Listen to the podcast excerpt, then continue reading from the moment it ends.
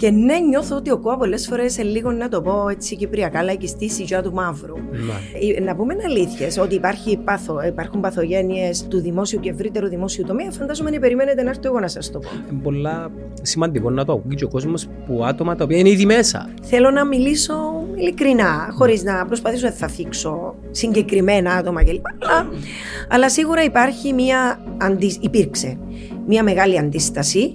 Ο αθλητισμός πληρεί, είναι γόνιμο έδαφος. Ναι, ευάλωτος χώρος. Ναι, για, κυνη, για κυνηγούς με θύματα ε, ανήλικους. Ναι. Για ανήλικους δεν υπάρχει όρος σεξουαλική παρενόχληση. Είναι Ό, μόνο κακοποίηση. Η παρενόχληση που για έναν ενήλικαν είναι παρενόχληση, μια ενέργεια που για έναν άνω το δεκαοκτώ είναι παρενόχληση, όταν συμβεί σε παιδιά κάτω το δεκαοκτώ ονομάζεται που την νομοθεσία κακοποίηση και μόνο. Ώστε να μπορώ να ξέρω πώς και να μιλήσω στα μωρά μου και στον προπονητή, ποιες ενέργειες να κάνουμε αν και εφόσον διακρίνω κάτι. Ο ΚΟΑ με την νομοθεσία που υπάρχει έχει, δεν έχει κα, σχεδόν καθόλου παρεμβατικό ρόλο στο τι κάνουν οι ομοσπονδίες. Αντίστοιχα και οι άντρες δεν, δεν έχετε ιδέα τι περνά μία γυναίκα και μάλιστα σε μια, στην επαγγελματική την αρένα για να επιβιώσει και για να επικρατήσει. Ειδικά σε έναν χώρο που είναι αμιγώς ανδροκρατούμενος όπως ο, όπως ο αθλητισμός. Δεν μπορώ να τις καταλάβω τις αντιδράσεις γιατί θεωρώ ότι είναι απαραίτητη η σεξουαλική διαπαιδαγώγηση σε αυτές τις ηλικίες. Μα δεν γνωρίζουν τι είναι το, ε, το, ναι, το μάθημα. Ναι, ναι, γιατί, γιατί η σεξουαλική διαπαιδαγώγηση καταρχάς είναι το μάθημα και ο τρόπος για να γνωρίσεις και το σώμα σου και το τι είναι φυσιολογικό να συμβαίνει και τις αλλαγές. Ακούω στην τηλεόραση μια τεράστια συζήτηση σχετικά με την κάρτα φιλάθλου. Έναν ογδόντα τοις εκατό που το τι άκουσα ενισχύει. Η πρόταση που είχαμε για να δοθεί, που τη στιγμή που ήταν που την πάφουν και όχι με διαγωνισμό, για να δοθεί με απευθείας, έπρεπε να τύχει νομικής γνωμάτευσης που το κράτος. Και πάω όμως για να πω και για την Ομόνοια, για το Μακάρειο. Ναι, εδώ μας ενδιαφέρει. Λοιπόν, είναι η αλήθεια ότι εξέφρασε ε, το ενδιαφέρον εδώ και δύο, δυόμιση χρόνια η Ομόνοια για το Μακάριο. Έχετε λέγει, εξ όσων γνωρίζω, το περί νομοθετικού πλαισίου των γυμναστηρίων. Τη λειτουργία γυμναστηρίων. Ναι, κάτι που ξέχασα να πω πριν. Πόσα γυμναστήρια έχουμε στην Κύπρο, ξέρεις? Γιατί η απάντηση είναι ότι δεν μπορώ να σας πω. Και ξέρετε. Δεν είναι γιατί... εγγεγραμμένα. Αυτός είναι ο λόγος. Εκτός του ότι καταγγέλλεται, θα καταγγέλλεται το γυμναστήριο, θα καταγγέλλεται και αυτός που παρέχει τις υπηρεσίες. Όταν λέμε άθλησης, εννοούμε και το ποδόσφαιρο, και όχι, το... Γιατί όμως? Να σας πω. Η διαβουλή θα πράττει λίγο το ποιος διδάσκει το, το μάθημα της γυμναστικής στα δημοτικά. Ευχαριστώ Δα, και πάλι στο, γιατί... Στο ιδιωτικό τομέα είμαστε αυστηροί και πρέπει, αλλά από εδώ είμαστε, ενώ... Λοιπόν...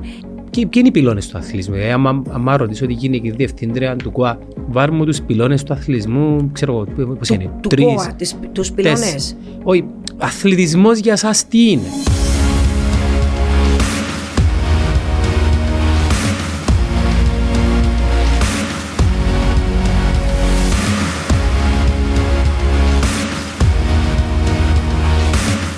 Μαίρη Χαραλάμπους Παπαμιλτιάδη, Γενική Διευθύντρια του ΚΟΑ. Μαίρη μου, καλώς όρισες. Για να μου καλώς σας βρίσκω. Είσαι έτοιμη για τρεις ώρες συζήτηση?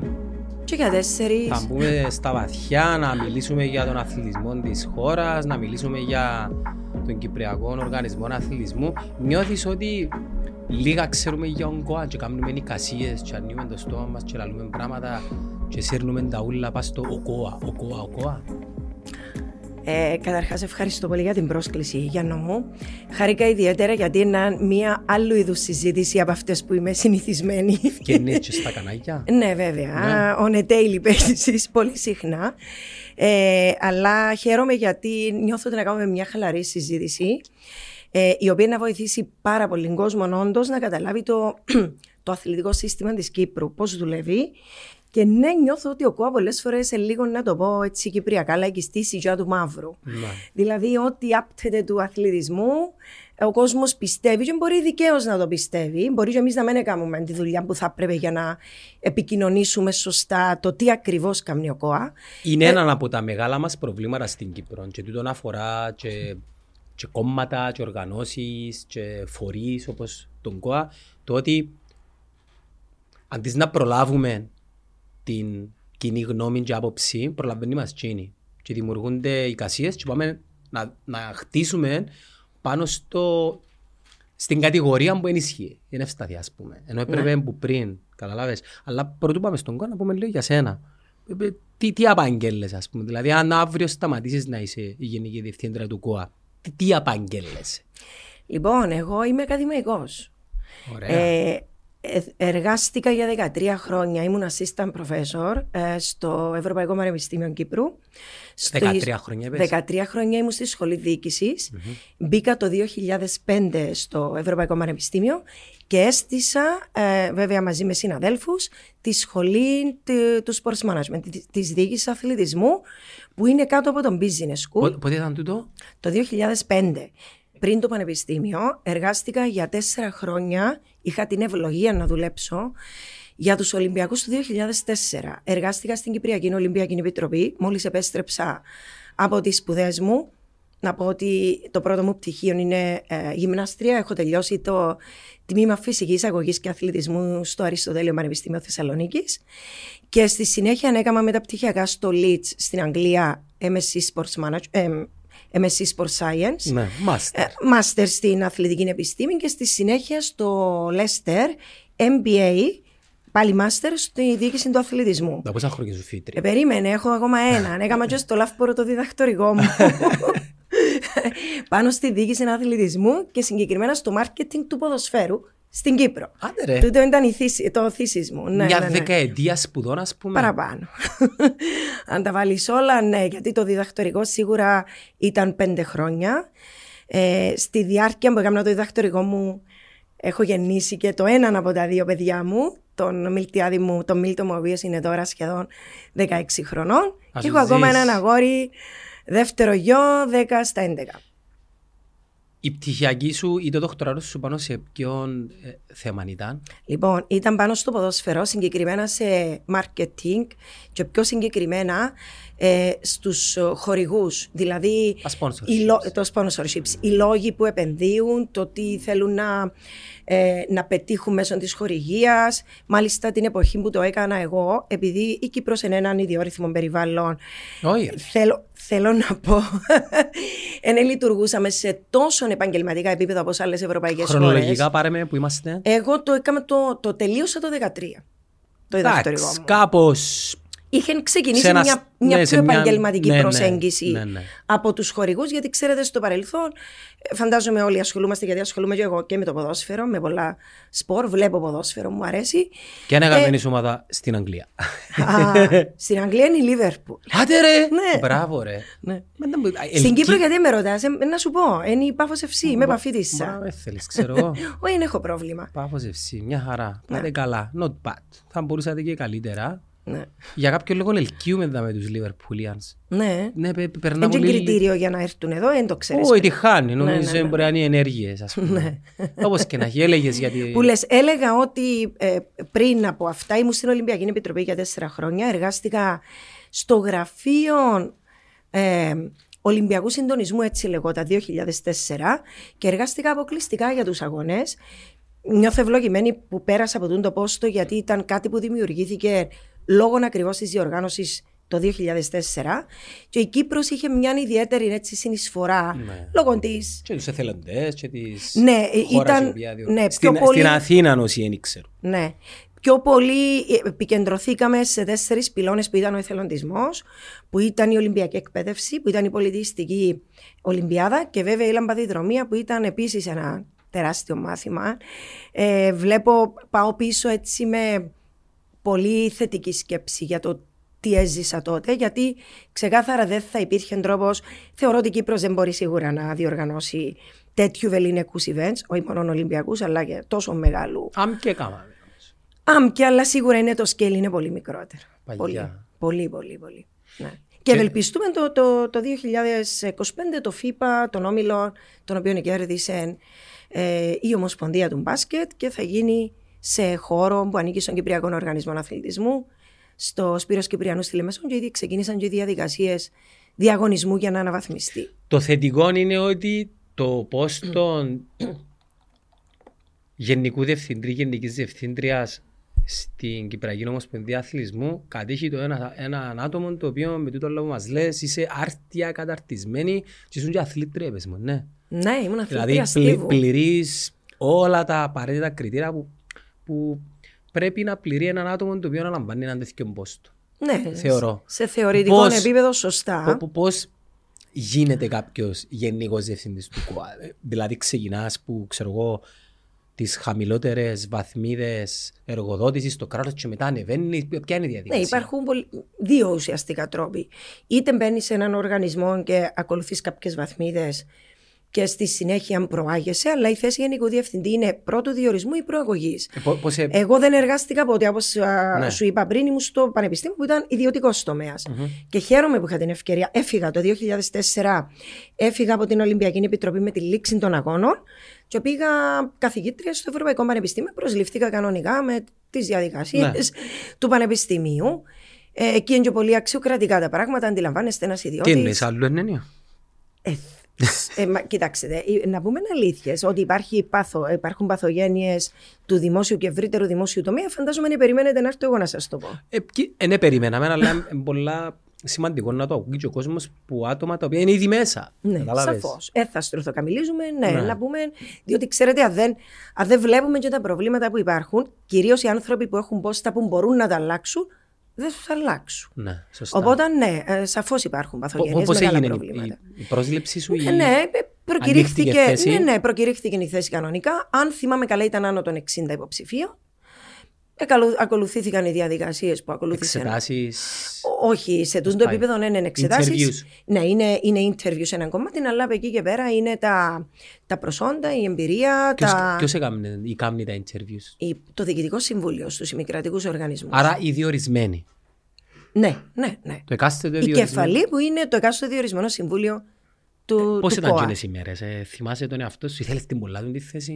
Ναι, να σου πω. Κάμες προετοιμασία, τι σε ρωτήσαν? Λοιπόν, ναι, ευχαριστώ για την ερώτηση, γιατί ήμουν πολλά προβληματισμένη.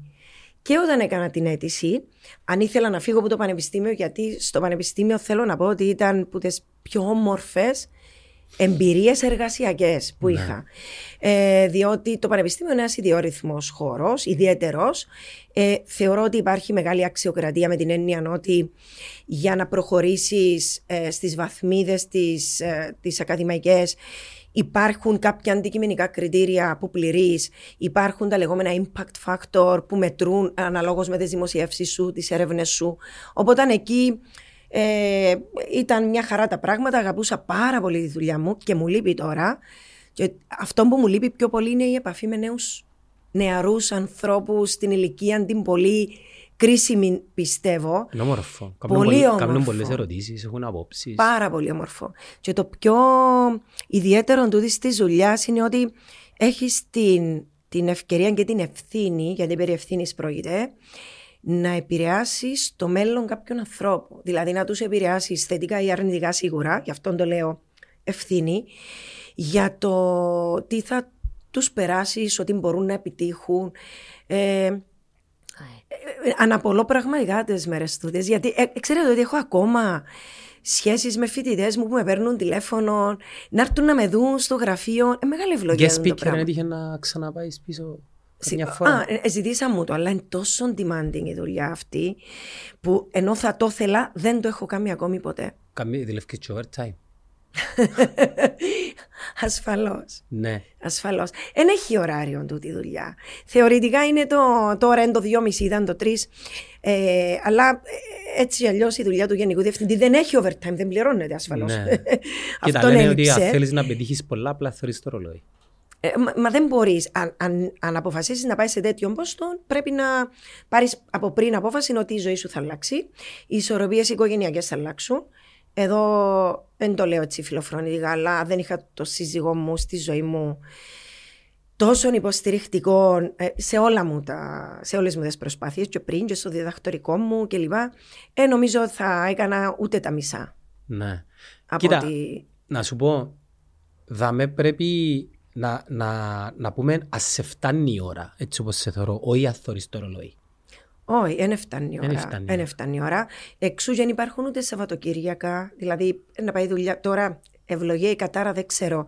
Το γεγονός ότι δουλεύουμε πλέον από το σπίτι, χωρίς να έχουμε την ανάγκη φυσικής παρουσίας στο γραφείο. Εξαρτάται από εμάς. Η ισορροπία είναι που μας εξαρτάται, όχι που το. Ναι, ναι, να σου πω. Το πλαίσιο. Προσπαθώ πάρα πολύ να τα ισορροπώ, γιατί εγώ μεγάλωσα σε μια οικογένεια, αν οι γονείς μου είναι ακόμα μαζί, δόξα τω Θεώ, ε, μια οικογένεια δεμένη, πολύ υποστηρικτική ο ένας προς τον άλλον, ε, και αυτό ήταν το όνειρό μου. Θεωρώ μεγάλη είναι επιτυχία να μπορείς να δημιουργήσεις οικογένεια και να μπορείς να δίνεις πραγματικά τι πρέπει να δώσεις σε τούτες τις πολύ ευαίσθητες ηλικίες στα παιδιά, γιατί τα χρόνια περνούν, η ευκαιρία που έχουμε δεν θα επιστρέψει, η ευκαιρία του να είμαστε και με τα παιδιά μας. Ε, εξού και παρά το γεγονός ότι, δεν ξέρω αν το έχω αναφέρει, είμαι, είμαι από την Πάφο, δεν είμαι από τη Λευκοσία. Είπες ότι υποστηρίζεις την Πάφο. Είμαι, μπράβο, ναι, είμαι οικονομικός μεταναστής, γιατί και ο σύζυγος εμπαφητής. Ε, και δε, είμαστε μόνοι μας εδώ. Δεν έχουμε ούτε γονείς εδώ, παφήτες, ούτε τα πεθερικά μου εδώ. Λοιπόν, έπιασα τη σπόντα, ούτε συγγενείς. Οπότε τούτον από τη μια δημιουργεί τεράστια δυσκολία. Από την άλλη, είναι επίσης το θεωρώ ευλογία. Γιατί υποχρεωνόμαστε με τον σύζυγο μου να επιλαμβανόμαστε εμείς όλα τα θέματα των παιδιών. Τις απογευματινές τους δραστηριότητες, θα πάει ή ο ένας ή ο άλλος. Γι' αυτόν το θεωρώ ευλογία. Γιατί αν είχα κάποιον εδώ κοντά, σίγουρα πιο εύκολα θα έμενα στο γραφείο. Δεν θα παίρνα τη δουλειά στο σπίτι να την κάνω την ώρα μου να κοιμηθούν τα παιδιά, γιατί τούτον κάνουμε τώρα. Ναι. Ε, οπότε πραγματικά το θεωρώ ευλογία. Μα μεγαλώσαν γιατί... τα παιδιά σου, είπες με, ναι. Ε, ναι, μεγαλώσαν, αλλά μην ξεχνάτε, είμαι, είμαι έξι χρόνια στον ΚΟΑ. Άρα ο μικρός ναι. μου ήταν ήδη τέσσερα στα πέντε όταν ήμουν, όταν μπήκα στον ΚΟΑ. Ήταν μικρά. Πάλι θέλει προσοχή. Είναι βεβαίως. Μια ηλικία που... Ε, τώρα και θέλει προσοχή. Ναι. Με όλες. Με όλα αυτά που συμβαίνουν, όλους τους κινδύνους. Ε, χαίρομαι που ασχολούνται και με τον αθλητισμό τα παιδιά. Ήταν ποδόσφαιρο, παρότι περάσαν από πάρα πολλά αθλήματα. Λέω το με λίγη απογοήτευση, με την έννοια ότι δεν ε, ε, έχω κάτι με το ποδόσφαιρο, αλλά. Έχει πολλούς. Ε, ε, ναι, ε, ε, δοκιμάσαν πολλά, ήταν πολύ καλοί και σε άλλα αθλήματα. Ε, όμως επέλεξαν το ποδόσφαιρο, και επειδή είμαι δημοκρατική, προσπαθώ να είμαι πολύ δημοκρατική σε αυτά. Αν και στην οικογένεια δεν υπάρχει δημοκρατία. Όχι, υπάρχει δημοκρατία. Εγώ... Στην οικογένεια δεν υπάρχει δημοκρατία. Μα, μα πρέπει να υπάρχει. Εγώ είμαι τούτον της ανάθεσης ρόλων. Τουλάχιστον στη δική μου οικογένεια τούτον ισχύει. Ε, θεωρώ ότι υπάρχουν τομείς που εγώ μπορεί να γνωρίζω για να τα κάνω καλύτερα. Ε, υπάρχουν τομείς που ο σύζυγος τους ξέρει και τους κάνει καλύτερα. Οπότε ήμουν τούτον delegation, να έχει ο καθένας το χώρο που ε, έχει μεγαλύτερη βαρύτητα η απόφαση. Είπες μου δεν προβλημάτισες... Ε... Και σκέφτεσαι πώς ήταν να. Α, ναι, όταν ήταν να δηλώσω. Ναι. Να προσληφθείς. Ναι, επειδή αγαπούσα πολύ τη δουλειά μου στο πανεπιστήμιο ε, και μου άρεσε πάρα πολύ, όμως πάντοτε είχα. Είμαι, είμαι αρκετά ανησυχό πνεύμα. Ε, πάντοτε μου άρεσε και μου αρέσει ακόμη η πρόκληση. Και σκέφτηκα ότι ως χαρακτήρας, επειδή θα μου τέριαζε, ήθελα πάρα πολύ όλα αυτά που ήξερα στη θεωρία. Και που εφάρμοζα και στην πράξη, γιατί το ακαδημαϊκό ήταν ένα κομμάτι, δεν ήμουν αμιγός ακαδημαϊκός. Τον τίτλο είχα των ακαδημαϊκών, assistant professor, αλλά από το δύο χιλιάδες δέκα ήμουν και διευθύντρια της σχολής ε, της Real Madrid στην Κύπρο. Mm. Ναι. Ε, Ποδοσφαίρου. Ε, όχι. Τι, τι, σχολή ακαδημαϊκή επίσης, αλλά εκεί είχα management position, εν ήμουν ακαδημαϊκός. Τι, τι έκαμε τη σχολή. Λοιπόν, ε, μία συνεργασία που έκαμε τότε το Ευρωπαϊκό Πανεπιστήμιο Κύπρου με το Ευρωπαϊκό Πανεπιστήμιο της Μαδρίτης, και η Real, επειδή ήθελε, ε, ε, πρωτοπορεί σε πολλά η Real, ε, ήθελε να είναι κάτι περισσότερο από έναν αθλητικό ποδοσφαιρικό brand, ε, δημιούργησε μία σχολή ακαδημαϊκή, στην οποία προσφέρονται professional degrees, διπλώμα επί της ουσίας, διπλώματα πάνω στη διοίκηση του αθλητισμού. Και αυτό ήταν ένα δεύτερο πτυχίο που αν ήθελαν οι φοιτητές της διοίκησης αθλητισμού, αλλά και άλλοι εκτός του χώρου, να ακολουθήσουν. Είχαμε αυτήν τη συνεργασία, αν ήταν τύπου έναν θυγατρική στην Κύπρο, και διευθύντρια της σχολής αυτής ήμουν εγώ. Ε, οπότε ε, ήμουν και πρόεδρος της Κυπριακής Εταιρείας Διοίκησης Αθλητισμού.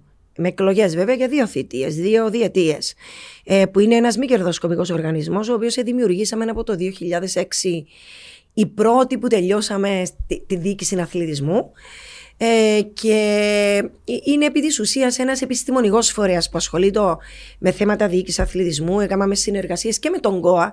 Τότε δημιουργήσαμε και τρέξαμε σεμινάρια πάνω στη διοίκηση αθλητισμού και μιλούσαμε για διοίκηση αθλητισμού σε μια εποχή που λίγοι γνώριζαν. Ε, ότι είναι ξεχωριστός επιστημονικός κλάδος. Γιατί να πω ότι στην Αμερική, για παράδειγμα, το πρώτο πτυχίο ήταν από το πενήντα πέντε στη διοίκηση του αθλητισμού. Μιλούμε στην για... Κύπρο ήταν, ναι, ναι, άγνωστον πεδίο. Και μπαίνεις στο... στη θέση. Ναι, κέρδισα, και... προσλήφθηκα. Πάνω τα μανίκια, δεν μπορείς να συναντήσεις τότε. Ναι, ποιος αποχώρησε? Ήξερα, και... ναι, να σας πω. Ε, ο οργανισμός από το δύο χιλιάδες δεκατρία που είχε αναφυπηρετήσει ο προηγούμενος Γενικός Διευθυντής, ο κύριος Παπακώστας, ε, λειτουργούσε με αναπληρώσεις. Ε, για κάποια χρόνια ξεκίνησε μια διαδικασία, ξέρετε, λίγο αργά τα πράγματα στο δημόσιο, και τελικά το δύο χιλιάδες δεκαοκτώ επληρώθηκε η θέση. Ε, Τα μανίκια πάνω, γιατί ήξερα πάρα πολύ καλά το χώρο. Όπως σας είπα, από το δύο χιλιάδες ήμουν στην Ολυμπιακή Επιτροπή. Εγνώριζα ε, καλά πώς λειτουργούν οι ομοσπονδίες, πώς λειτουργεί ο ΚΟΑ. Ε, συνεργάστηκα με τον ΚΟΑ, ούσα πρόεδρος της ΣΚΕΔΑ στα σεμινάρια, σειρά σεμινάριων. Η μια σειρά ήταν δώδεκα, δώδεκα μαθήματα, δώδεκα, ναι, μαθήματα για τρεις τέσσερις μήνες. Εγνώριζα ήδη και πολύ μου τον κόσμο που είναι μέσα στον οργανισμό. Εγνώριζα τα προβλήματα. Και μπήκα πραγματικά με μια μεγάλη όρεξη και πρόθεση να βοηθήσω το εκάστοτε διοικητικό συμβούλιο να αλλάξουμε πράγματα. Ε, τι συναντήσεις, Τσάμε? Κοιτάξτε, δεν θα σας πω ότι ήταν εύκολα τα πράγματα. Θέλω να μιλήσω ειλικρινά, χωρίς να προσπαθήσω να θα θίξω συγκεκριμένα άτομα κλπ. Αλλά, αλλά σίγουρα υπάρχει μια αντι... υπήρξε μια μεγάλη αντίσταση, όχι βέβαια από πλευράς διοικητικού συμβουλίου. Θέλω να πω εδώ ότι έχω αλλάξει τρία διοικητικά συμβούλια, τρεις προέδρους, τέσσερα διοικητικά συμβούλια. Γεωργιάδης, Μιχαηλίδης. Ναι, Γεωργιάδης, Μιχαηλίδης, δύο θητείες και τώρα ο Γιάννης. Ο Αντράζουμενας, έκαμε πόσα χρόνια. Δύο θητείες, πέντε χρόνια, είναι τριάντα, τριάντα μήνη θητεία. Okay. Για δύο θητείες πρόεδρος. Ε, είχα εξαιρετική συνεργασία με όλα τα συμβούλια. Εξαιρετική συνεργασία και με όλα τα μέλη του συμβουλίου. Ήμασταν όντως ομάδα που προσπαθούσαμε έτσι από κοινού να, να κάνουμε πράγματα μέσα στα πλαίσια των δυνατοτήτων που σου παρέχει η νομοθεσία, γιατί αυτό είναι ένα τεράστιο κεφάλαιο. Έχω πολλές απορίες. Ναι, ναι. Ε, λογικό, γιατί no, η νομοθεσία κάπου φάσκει και αντιφάσκει, θεωρώ να τα πούμε, ναι, μετά που να μπούμε στα, ναι, βαθιά. Ναι, ναι, άρα θα επεκταθώ τώρα. Ε, άρα μες στα πλαίσια των δυνατοτήτων αυτών πιστεύω ότι πετύχαμε αρκετά. Πες μου ένα πράγμα το οποίο είσαι περήφανη που πετύχε το ΚΟΑ. Είμαι για πολλά περήφανη να, ένα, να επικεντρωθώ. Έναν. Ναι, το πιο μεγάλο. Το πιο μεγάλο. Εντάξει. Ε, αν ήταν κάδρο να το βάλεις στη βιβλιοθήκη. Εντάξει, αυτή τη στιγμή θα πω ότι ένα από τα, ένα από τα πιο μεγάλα, γιατί δύο-τρία τα μεγάλα. Ένα από τα πιο μεγάλα είναι η πολιτική που ξεκινήσαμε να εφαρμόζουμε πάνω στην ευημερία και προστασία των παιδιών στον αθλητισμό. Είναι συνεχιζόμενη τούτη η στρατηγική? Ασφαλώς, ασφαλώς. Απλώς η αρχή έγινε πρόσφατα. Με και... αφορμή κάτι ή έρχεται κάποια εγκύκλωση ή είναι όχι, πρωτοβου... όχι. Είναι ασφαλώς με αφορμή τα κακώς έχοντας στο... στο αθλητικό σύστημα, που δεν είναι κακώς έχοντας στο αθλητικό σύστημα, αλλά είναι δυστυχώς τα προβλήματα τέτοιου είδους που υπάρχουν στην κοινωνία γενικότερα, ε, τα οποία ασφαλώς επεκτείνονται και στον αθλητισμό, γιατί ο αθλητισμός είναι ένα, ένα κομμάτι της, της κοινωνίας πολύ μεγάλο, ε, πολύ δραστήριο, άρα δεν θα μπορούσε να εξαιρεθεί. Ωραία, να μείνουμε δάμε. Απλά να, ναι, πούμε ότι το, η ευημερία και η προστασία των ανηλίκων, οι οποίοι ασχολούνται στον αθλητισμό, είναι και μόνο πρόβλημα της Κύπρου. Όχι. Δηλαδή, αν, απολύτω, αν, αν, κάποιο, αν, αν κάποιος μπει σε, στα Eurostat, για παράδειγμα, να δει πρώτα ότι, ας πούμε, στο, στο κομμάτι της σεξουαλικής παρενόχλησης, ένα στα πέντε παιδιά περνούν που, κατά κάποιον τρόπο, επειδή η σεξουαλική παρενόχληση δεν είναι ένα πράγμα, έχει διάφορων είδος σεξουαλική. Τέλος πάντων, ένα στα πέντε παιδιά. Ναι. Και στον αθλητισμό, αν κάποιος μπει να δει ε, την διείσδυση της σεξουαλικής παρενόχλησης και, της, και κατ' επέκταση, ναι, της εφημερίας των μωρών, είναι ακόμα πιο εύκολο, επειδή ο αθλητισμός πληρεί, είναι γόνιμον έδαφος. Είναι ευάλωτος χώρος. Ναι, για, κυνη, για κυνηγούς και, ναι, με θύματα ε, ανήλικους. Ναι. Και πριν πόσα χρόνια ήταν, πριν δύο χρόνια, δεν ξέρω, το μητού που προκάλεσε το κίνημα της αντιδράσης και ήταν στην Κύπρο, για να, ναι, κάποιες καταγγελίες. Περισσότερα... Πρόσφατα το καλοκαίρι είναι, ακόμα εκδικάζεται η μια περίπτωση του προπονητή. Είναι ένα πολλά ευαισθητό θέμα για τον λόγο ότι ενώνεται και με το σχολείο.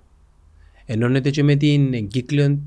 Και ξέρεις, το λάθος για μένα είναι ότι αρκετοί σε μια πολλά μονοπλευρή κατευθύνση, ζουξογείλου παρελθούση τι είναι. Να μάθεις τα παιδιά μας να είναι κάτι, ας πούμε. Όχι. Πολλά πιο... Είναι ευρύ. Είναι ευρύ. Και, και το θέμα είναι ότι δεν αντιλαμβάνονται αρκετό ότι μέσα από το μάθημα της σεξουαλικής πα... πα... διαπαιδαγώγησης, διαπαιδαγώγησης ναι. μαθαίνεις τα παιδιά να είναι έτοιμα να αντιμετωπίσουν κάτι που, που τη στιγμή δεν ξέρουν πρώτον τι είναι και δεύτερον δεν ξέρουν πώς να το ναι. αντιμετωπίσουν. Καταρχάς να ξεκινήσω λέγοντας ότι για ανήλικους δεν υπάρχει όρος σεξουαλική παρενόχληση. Είναι μόνο κακοποίηση. Η παρενόχληση που για έναν ενήλικαν είναι παρενόχληση, μια ενέργεια που για έναν άνω το δεκαοκτώ είναι παρενόχληση, όταν συμβεί σε παιδιά κάτω το δεκαοκτώ ονομάζεται που την νομοθεσία κακοποίηση και μόνο. Ναι. Δεν υπάρχει όρος παρενόχληση. Είναι ακόμα βεβαίως, είναι ακόμα ναι. χειρότερο. Και υπάρχει προφανώς ο λόγος είναι ότι τα παιδιά σαφώς δεν μπορούν να προστατεύσουν τον εαυτό τους να αντιληφθούν. Βέβαια, και μπορεί να, να κάνουν rationalize, sorry για τον αγγλικό τον όρο, να, να, εκλογικεύσουν. να εκλογικεύσουν και να κανονικοποιήσουν κάποιες ενέργειες, διότι μεγαλώνοντας αποκτούν, αν θέλετε, για την κρίση να αντιληφθούν ότι κάτι δεν είναι σωστό ή έναν επίτρεπτο να συμβαίνει και έναν ενήλικα. Κάτι πολλά, πολλά, θα το πω ανησυχητικό, αλλά λίγο έτσι, ναι, ανησυχητικό, είναι ότι στον αθλητισμό υπάρχουν φιγούρες. Role models. Role models που... Και συνήθως, διόρθωση με αν κάνω λάθος, ότι τα περιστατικ... τα... τέτοιου είδους περιστατικά προέρχονται από άτομα τα οποία οι ανήλικοι εμπιστεύονται. Ναι. Μα γι' αυτόν ο χώρος του αθλητισμού είναι ευάλωτος. Γι' αυτόν είπες και πριν ότι πληρεί κάποιες προϋποθέσεις που προσελκύει τους ανθρώπους που έχουν πρόθεση να διαπράξουν τέτοια, τέτοια εγκλήματα. Γιατί ναι. πήρε εγκλήματα πρόκειται, ειδικά μιλάμε για ανήλικους, γιατί μπορεί να σημαδεύσουν μια ολόκληρη ζωή να καταστρέψουν την υπόλοιπη ζωή του ατόμου. Οπότε γι' αυτόν και εγώ το ταξινομώ, το κατηγοριοποιώ ως κάτι πολύ σημαντικό που έγινε. Τι έκανα δηλαδή. Ναι, να πω. Ε, έχουμε δημιουργήσει ένα, σε συνεργασία με τη Φωνή. Εδώ θέλω να ευχαριστήσω για την Αναστασία, την Παπαδοπούλου, γιατί έχουμε συμπράξει πάρα πολλά όμορφα για να βγει αυτό το αποτέλεσμα. Δημιουργήσαμε έναν, μες στα πλαίσια της ευρύτερης πολιτικής που υιοθετήσαμε. Καταρχάς, τροποποιήθηκε το είκοσι ένα, τροποποιήσαμε την νομοθεσία του ΚΟΑ στη Βουλή. Έτσι ώστε να δημιουργηθούν και συγκεκριμένες ε, ε, ε, κατευθύνσεις αλλά και υποχρεώσεις νομικές τόσο προς τον οργανισμό όσο και προς τις ομοσπονδίες. Γιατί θα πω στη συνέχεια που θα μιλήσουμε για την νομοθεσία, ότι οι ομοσπονδίες, ξέρετε, πολύ λαθασμένα θεωρεί ο κόσμος ότι ανήκουν στο κράτος ή στον ΚΟΑ. Είναι, οι ομοσπονδίες δημιουργούνται με το ιδιωτικό δίκαιο, είναι, πρέπει να είναι ανεξάρτητες.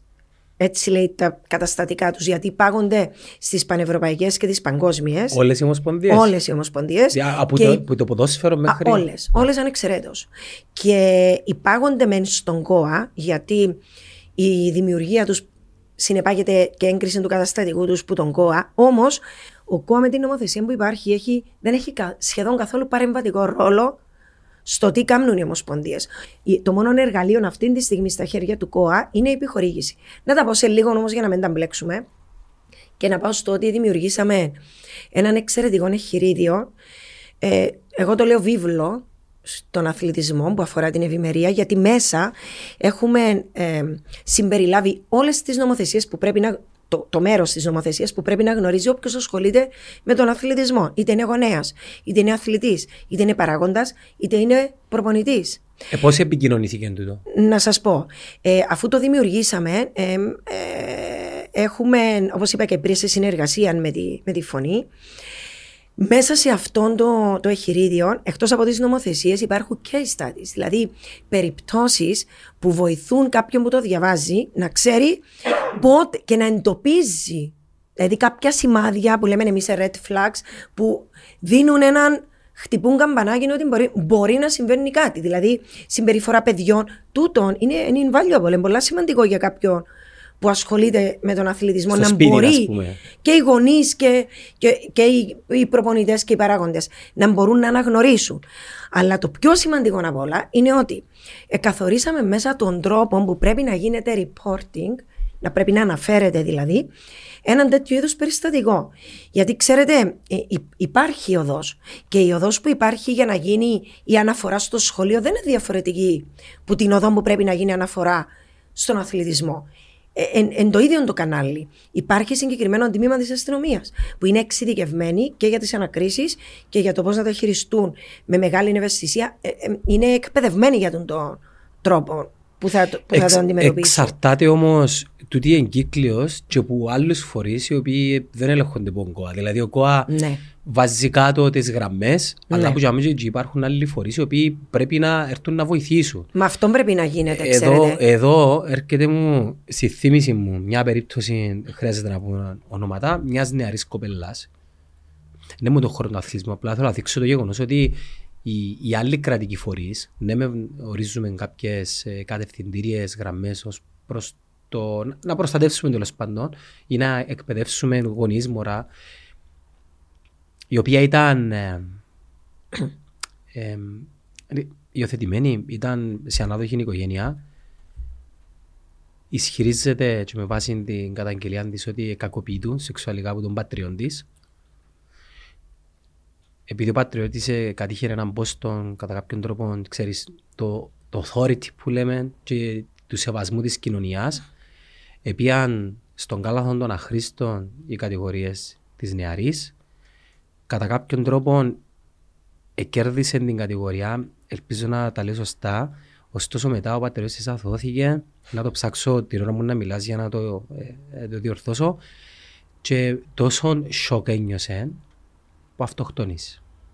Άρα, ό,τι και να κάνει ο ΚΟΑ, πρέπει οι άλλοι κρατικοί φορείς να έρθουν και να έρθουν στο ίδιο επίπεδο ε, αντίληψης και, και ενεργειών, και ενεργειών τους, ώστε να, να, να συμπληρωθούν τα κομμάτια του πάζου. Βέβαια. Ξέρετε, πολύ σωστά έγινε αυτή η δουλειά, γιατί έκαστος το είδος του. Εν μπορεί ο ΚΟΑ να κάνει ανάκριση για τη σεξουαλική παρενόχληση, ούτε πρέπει, ούτε, ούτε δικαιούται να το κάνει, εν πάση περιπτώσει. Οπότε αυτό που έκαναμε, βάλαμε κάτω όλες τις ενέργειες που πρέπει να γίνουν, τους φορείς που είναι υπεύθυνοι, τον τρόπο που πρέπει να. και, και την ποινική ευθύνη. Ξέρετε, ποινικό αδίκημα να αναγνωρίζεις εσύ, εγώ ή οποιοδήποτε για, για κακοποίηση ανηλίκους στον αθλητισμό ή οπουδήποτε και να μην το αναφέρεις. Να κάνουμε το γνωρίζετε, εν ποινικό. Όχι, δεν το γνωρίζει η αλήθεια. Ναι, ναι. Ε, πώς αποδεικνύεται όμως. Ωραία. Η ερώτηση μου δεν είναι περί ηθικής, αλλά πρακτικά πώς μπορώ εγώ να. Μπορεί να αποδειχθεί. Αν για παράδειγμα ενημερώθηκες γραπτός ή υπόθηκε μπροστά σε μάρτυρες, εντάξει, τούτον ένα άλλο φορέα να το εξετάσει. Αλλά είναι ποινικό αδίκημα. Να κάνω μια ερώτηση πολύ σημαντική. Σαν γονιός που έχω δύο παιδιά τα οποία ασχολούνται με τον αθλητισμό, δεν έχω ιδέα για τον την εγκύκλιο ή για τον το πλάνο ενεργειών το οποίο μιλούμε τώρα, ώστε να μπορώ να ξέρω πώς και να μιλήσω στα μωρά μου και στον προπονητή, αλλά και πώς και ποια βήματα να, και συνεργίες να κάνουμε αν και εφόσον διακρίνω κάτι. Ναι, ναι, να σας πω. Ε... Για να ολοκληρώσω το, το εγχειρίδιο αυτών, είναι η βάση για την εκπαίδευση πρωτίστως των ομοσπονδιών. Και μέσα από την τροποποίηση που κάναμε τις νομοθεσίες του είκοσι ένα, επιβάλλεται πλέον με νομοθετική πρόνοια να έχει κάθε ομοσπονδία το λεγόμενο safeguarding officer, δηλαδή το λειτουργόν ευημερίας. Πλέον είναι υποχρέωση νομική. Αυτή τώρα η λειτουργή που είναι αναγκασμένη κάθε ομοσπονδία να ορίσει έναν, ε, ο ΚΟΑ έχει το συντονιστικό. Και πάλι με βάση την νομοθεσία. Εγώ χαίρομαι που με βάση την νομοθεσία, γιατί μας δημιουργεί ευθύνες που είμαστε κι εμείς όταν είμαστε υποχρεωμένοι. Ξέρετε ότι ναι. είναι πιο ναι. εύκολο ε, να, να το τρέξουμε, να, να γίνουν αυτά. Λοιπόν, η εκπαίδευση ήδη ξεκίνησε των λειτουργών των safeguarding officers των ομοσπονδιών. Επίσης, το εγχειρίδιο αυτό είναι δημοσιευμένο στην ιστοσελίδα του Κυπριακού Οργανισμού Αθλητισμού. Δεν είναι αρκετό. Ναι, σαφώς δεν είναι αρκετό. Εμείς αυτό που κάνουμε είναι μία σειρά ε, την οποία βάλαμε κάτω από σεμινάρια, τα οποία πρωτίστως θα ενημερωθούν και θα εκπαιδευτούν για τον τρόπο χειρισμού. Δηλαδή δεν και φτάνει να δώσεις ένα χειρίδιο και να πεις έχουν το. Όπως είπες. Δεν φτάνει. Μάλιστα. Και ξεκινήσαμε, τώρα ξεκινάμε τούτη σειρά σεμιναρίων. Ε, για να είμαι ειλικρινής, ε, προσπαθήσαμε να κάνουμε και ένα πιλωτικό πρόγραμμα στο Κολύμπι. Άλλη ενέργεια, ε, side ενέργεια, ε, για να.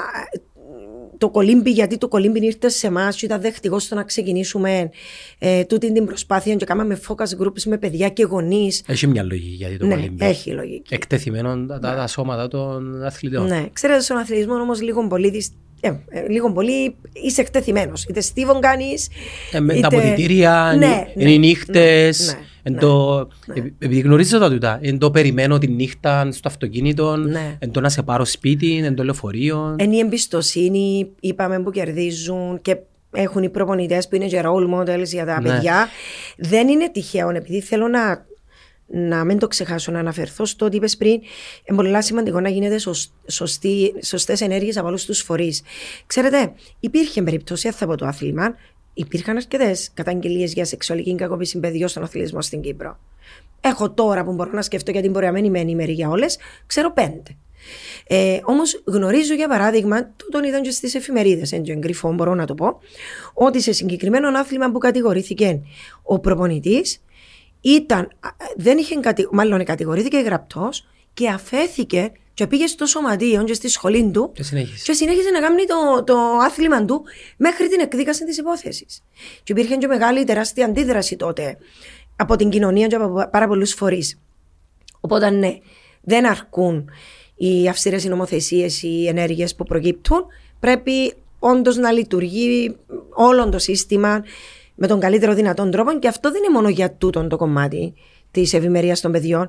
Ένα πολύ καλό παράδειγμα είναι και η καρτοφυλάθλου, που είμαι σίγουρη ότι να το, πιάμε, να το πιάσουμε στην πορεία. Αλλά κρατήστε εδώ ότι ναι, εμπορεί, ο, ο, ο ένας κρίκος της αλυσίδας να δουλεύει και οι άλλοι όχι, και να περιμένουν τα αποτελέσματα. Φανταζούμε ότι είναι κυκλίος περί ευημερίας και προστασίας των, των ανηλίκων αθλητών. Δεν έχει να κάνει μόνο με την κακοποίηση, αλλά έχει να κάνει, φαντάζομαι, και με τον bullying, ευχαριστώ, την, ναι, την ναι, ναι. ισότητα, αλλά και την αποδοχή. Και όταν λέω αποδοχή, δεν εννοώ τούτα όλα που μέσα στα social media και καμάνα της μόδας για τον genderism, αλλά και το είμαι φτωχός, είμαι ξένος, βέβαια, είμαι από άλλη πόλη. Και ουδήποτε είδους ρατσισμός. Ναι. Ναι. Ναι. Μπορεί να είναι κοινωνικός, μπορεί να είναι. Ναι, εντάξει. Και... Τελευταία είναι της μόδας, ναι, το να, ε, να προστατεύουμε κάποιον ο οποίος προέρχεται από χαμηλά οικονομικά στρώματα, ναι. δημογραφικά, ας πούμε, του, του D, της κατηγορίας D.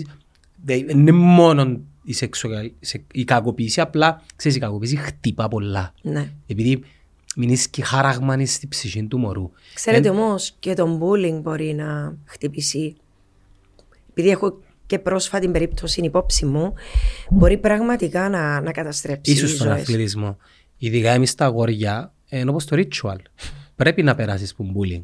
Ναι. Παίξαμε και μάπες ε, και πολλοί που βλέπουν τα σε ομαδικά αθλήματα, κατά κάποιον τρόπο, ειδικά στα αγόρια, δεν ξέρω αν το γνωρίζεις, υπάρχει, α, και τούτο ε, κορυφώνεται στο στρατό, ναι. που εσείς δεν έχετε ιδέα αν τι γίνεις, κύριε, στο στρατό.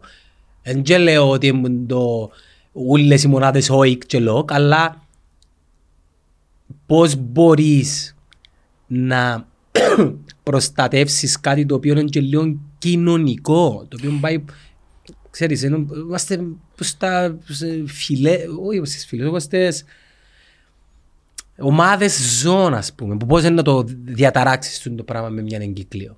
Ε, όχι, σίγουρα είναι φτάνει μια εγκύκλιος. Όμως, να πιάσω την πάσα σου και θα πω ότι αντίστοιχα και οι άντρες δεν, δεν έχετε ιδέα τι περνά μια γυναίκα για, και μάλιστα σε μια, στην επαγγελματική την αρένα, για να επιβιώσει και για να επικρατήσει.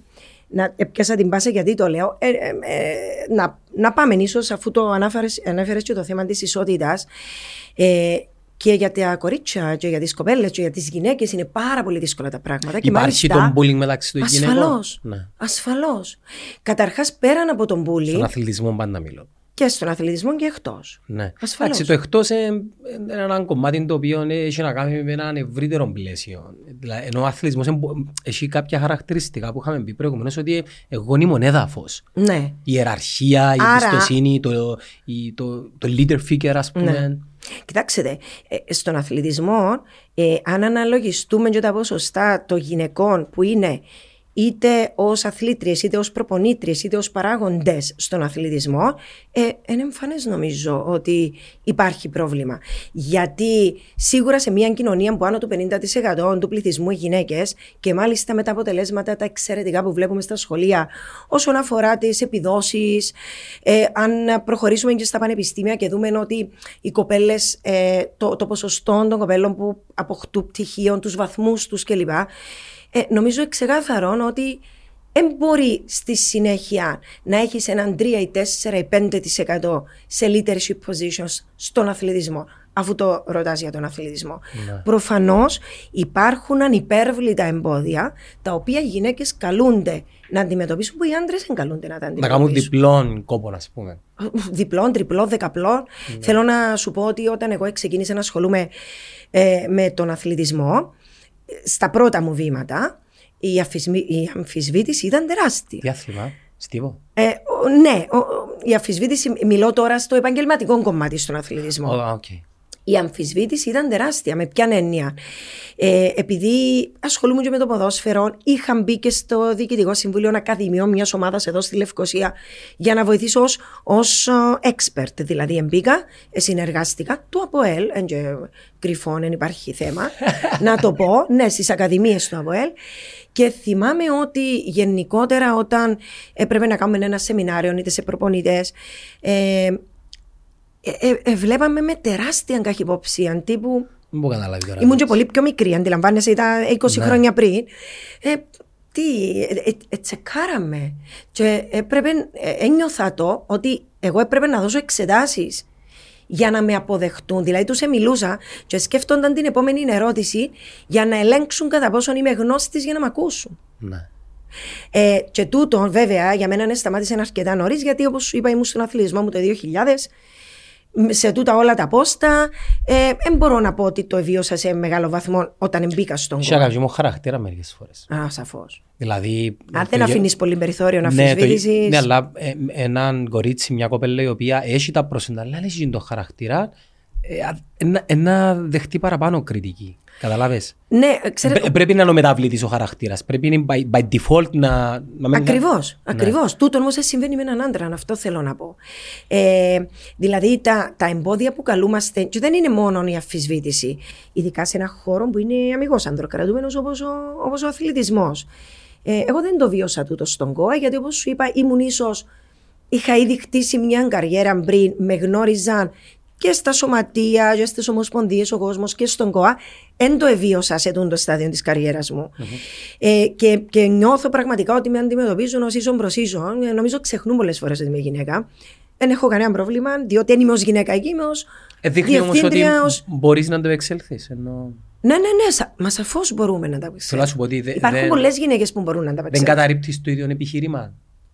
Μα εγώ δεν είπα ποτέ ότι δεν μπορούν οι γυναίκες. Είπα ότι θα πρέπει, καλούνται να αποδείξουν ότι είναι ελεύθερες. Ξεκινούν με ένα ε, πλήν. Ένα αρνητικό πρόσημο. Ναι. Είναι πάντα του η αμφισβήτηση να την ελέγξουμε αν ξέρει. Διορθώνεται όμως τα τελευταία χρόνια. Ναι, διορθώνεται. Έχουν γίνει άλματα, για να μην είμαι μηδενιστική. Έχουν γίνει άλματα στο θέμα της ισότητας. Ωστόσο, νομίζω έχουμε πάρα πολύ δρόμο να διανύσουμε. Ναι. Και εμείς ως ΚΟΑ έχουμε και πολλές πολιτικές που πρέπει να υιοθετήσουμε και να εφαρμόσουμε.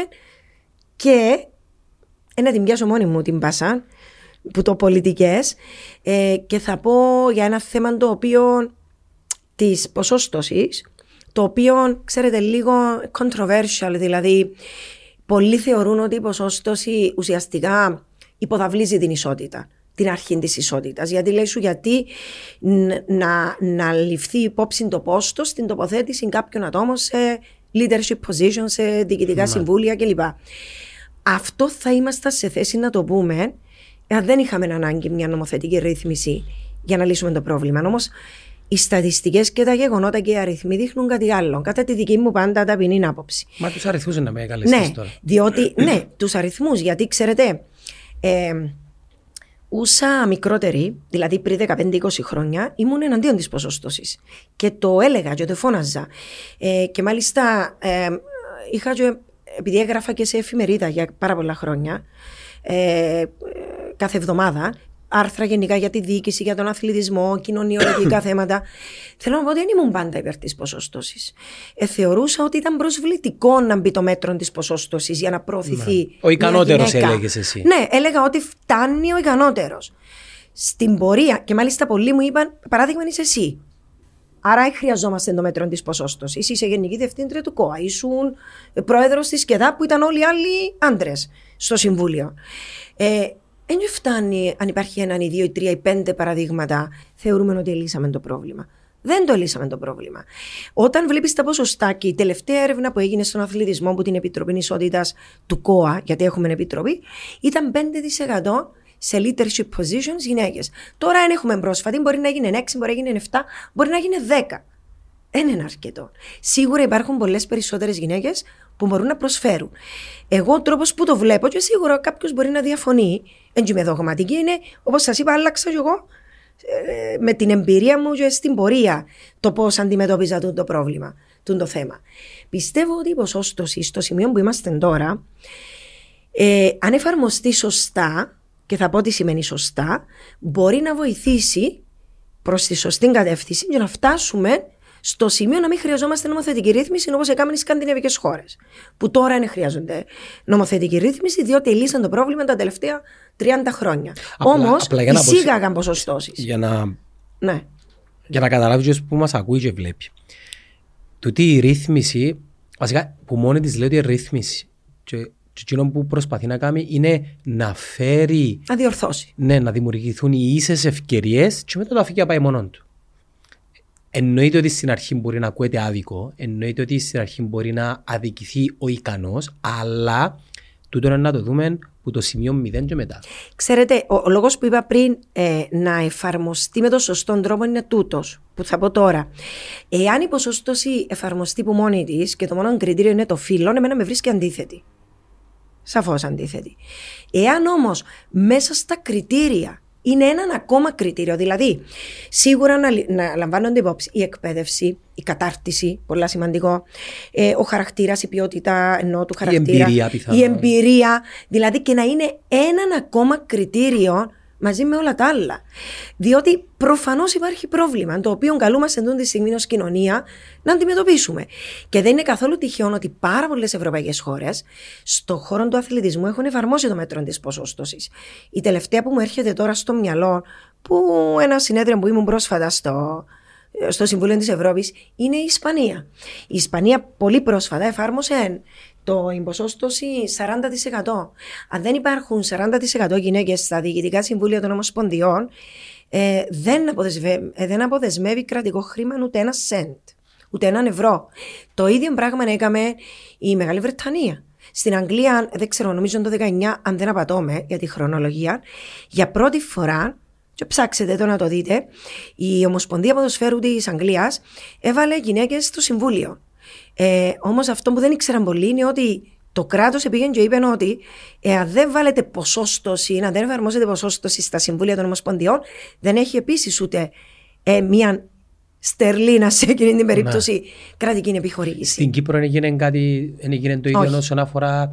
Το, τα, η ποσόστοση που ξέρω εγώ ότι εφαρμόζεται ενώ στις άλλες χώρες που σας είπα, που είναι πάρα πολλές ευρωπαϊκές χώρες και μη ευρωπαϊκές. Έχω την εντύπωση ότι και το Ισραήλ που είχαμε. Λίγο πριν τον πόλεμο, μία συνάντηση μας έλεγαν ότι επίσης έχουν εισάξει. Θέλω να σου πω ότι οι ενέργειες σπρώχνουν προς την ναι, ναι, γίνονται, γίνονται ενέργειες. Απλώς λέω ότι εμείς ως ΚΟΑ, τουλάχιστον η δική μου πρόταση προς το Συμβούλιο του ΚΟΑ, θα είναι σε πολύ λίγο χρονικό διάστημα και αυτή. Ε, τούτον θα πρέπει να ισχύει και για τους εργαζόμενους του ΚΟΑ, δηλαδή πέραν της Γενικής Διευθύντριας. Δηλαδή, αν κάνω μια έρευνα τώρα, το προσωπικό του ΚΟΑ, επειδή. Μπορεί να είναι περισσότερες οι γυναίκες, όπως είναι και στην ολόκληρη τη δημοσία. Ασχέτως. Ναι. Υπάρχει ρύθμιση όμως, τσάμε. Όχι. Ε, πρέπει να έχει μια ρύθμιση. Όχι. Ναι, εγώ πιστεύω ότι ρύθμιση πρέπει να υπάρχει εκεί που έχει πρόβλημα. Ε, για το προσωπικό δε, δεν υπάρχει. Αν, αν πιάσετε το δημόσιο τομέα, θα δείτε ότι οι γυναίκες που εργάζονται στο δημόσιο τομέα είναι περισσότερες από τους άντρες. Ναι. Εκεί που υπάρχει πρόβλημα είναι η ανέλυξη. Γιατί προφανώς υπάρχουν και κάποιοι παράγοντες. Σίλευε εξαιρετικά. Μπράβο. Είναι τούτη η άλλη οροφή που λέμε. Ενώ υπάρχει στη βάση μεγάλη μερίδα του πληθυσμού που εργάζεται και εργάζεται καλά γυναίκες, ε, πάμε να υπάρχει μια άλλη οροφή την οποία δεν μπορεί να ξεπεράσουν οι γυναίκες. Γιατί? Γιατί ακόμα και στο υποσυνείδητο, εκείνο που κάνουν τις προαγωγές, τις αναβαθμίσεις, όταν έρθει μια γυναίκα και ένας άντρας, ξέρετε ότι λειτουργούν, ακόμα και υποσυνείδητα, λέω, μπορεί να είναι συνειδητή τούτη. Τούτον το κριτήριο που μπαίνει, αλλά το ότι μα έχει παιδιά, οι γυναίκες αναλαμβάνουν πιο πολλά τα παιδιά, θα μπορώ το απόγευμα μπορεί να έχω έξτρα εργασία, να είναι εκεί, να τη χρησιμοποιώ. Ε, μα μήπως μείνει έγκυος ξανά και να μου λείψει εννιά μήνες συν η, η, η άδεια μητρότητας. Και η περίοδος είναι θέμα. Αυτό. Και η εμεινόπαυση είναι θέμα. Μα είναι η εμεινόπαυση, ε, ξέρετε ότι υπάρχουν χώρες που δίνουν άδειες συγκεκριμένα για την περίοδο της εμεινόπαυσης, ότι η γυναίκα μπορεί να μην εργάζεται από το σπίτι για να, μπιώ, ναι. για να μπορεί να αποδίδει και καλύτερα. Ναι, να κάνει το transition, ας πούμε, στον νέο. Ναι. Για να μην αναφέρω την, δισώμαν, άδεια, την άδεια μητρότητας, η οποία έχει χώρες, νομίζω είναι η Γερμανία, που είναι δύο, δυόμιση χρόνια. Δεν ξέρω. Νομίζω στη Γερμανία. Θέλω να πω ότι εκεί νομίζω ότι ε, ε, χρειάζεται μια νομοθετική ρύθμιση για, για τις προσλήψεις, γιατί εκεί είναι οκ, okay, πάμε καλά. Είναι το πιο πάνω που χρειάζεται. Ξέρεις, και το θέμα μου εμένα, Μέρη μου, είναι ότι για να φτάσουμε στο σημείο να κάνουμε τις συζητήσεις πρέπει να επιμορφώσουμε τον κόσμο με τα βασικά. Και ζούμε σε μια κοινωνία, ξέρεις, επειδή όλα συνδέονται, αρκετά συντηρητική, ε, θα έλεγα απολύτως πατριαρχική, αλλά κατά κάποιον τρόπο ο συντηρητισμός έρχεται και ευνοά την πατριαρχία και το θεωρηστώ σε κάθε σπίτι. Ναι μεν, ακόμα και εμείς η δική μας γενιά, οι οποίοι ας πούμε είμαστε λίγο πιο open-minded της τεχνολογίας, σπουδάσαμε όλοι στο εξωτερικό, νιώθω ακόμα ότι κατά κάποιον τρόπο όταν περάσουμε μια ηλικία επιστρέφουμε λίγο πίσω στην παράδοση. Είναι καλή παράδοση, δεν λέω, αλλά ο συντηρητισμός είναι και μόνο να συντηρήσει το παγιό, αλλά έχει και έναν άλλο είδος συντηρητισμού το οποίο είναι το, κλει... το κλειστό, είναι το μυαλό. Θεωρώ ότι ο Κουάπρα μπει και μετά στα σχολεία. Δηλαδή να έχει λέγην μέσα στα σχολεία. Που την άλλη όμως, το σχολείο είναι, έναν, είναι μια εντελώς διαφορετική αρένα που και για να έχεις κάποια άλλα θέματα να λύσεις. Και επανέρχομαι πίσω ξανά ναι. στο κομμάτι της σεξουαλικής διαπαιδαγωγής, που θα μπω τώρα στη διαδικασία να συζητήσω τι είναι, αλλά θεωρίζω ότι υπάρχουν αντιδράσεις. Και οι αντιδράσεις υπάρχουν. Εγώ δεν μπορώ να τις καταλάβω, βέβαια, για να με απολύτε ειλικρινής. Δεν, δεν, μπορώ, δεν μπορώ να τις καταλάβω τις αντιδράσεις, γιατί θεωρώ ότι είναι απαραίτητη η σεξουαλική διαπαιδαγώγηση σε αυτές τις ηλικίες. Μα δεν γνωρίζουν τι είναι το, ε, το, ναι, το μάθημα. Ναι, ναι, γιατί, γιατί η σεξουαλική διαπαιδαγώγηση καταρχάς είναι το μάθημα και ο τρόπος για να γνωρίσεις και το σώμα σου και το τι είναι φυσιολογικό να συμβαίνει και τις αλλαγές και να σέβεσαι το σώμα σου. Δηλαδή θεωρώ ότι είναι, είναι απαραίτητο στο, στην, την περίοδο, πριν την περίοδο της εφηβείας ασφαλώς. Υπάρχουν παιδιά που συμβαίνουν αλλαγές στο σώμα τους και επειδή οι οικογένειες τους δεν είναι τόσο ανοιχτές στο να τα συζητούν μαζί τους όπως είμαστε κάποιες άλλες οικογένειες, μπορεί να τρομάζουν, μπορεί να μην ξέρουν τι συμβαίνει.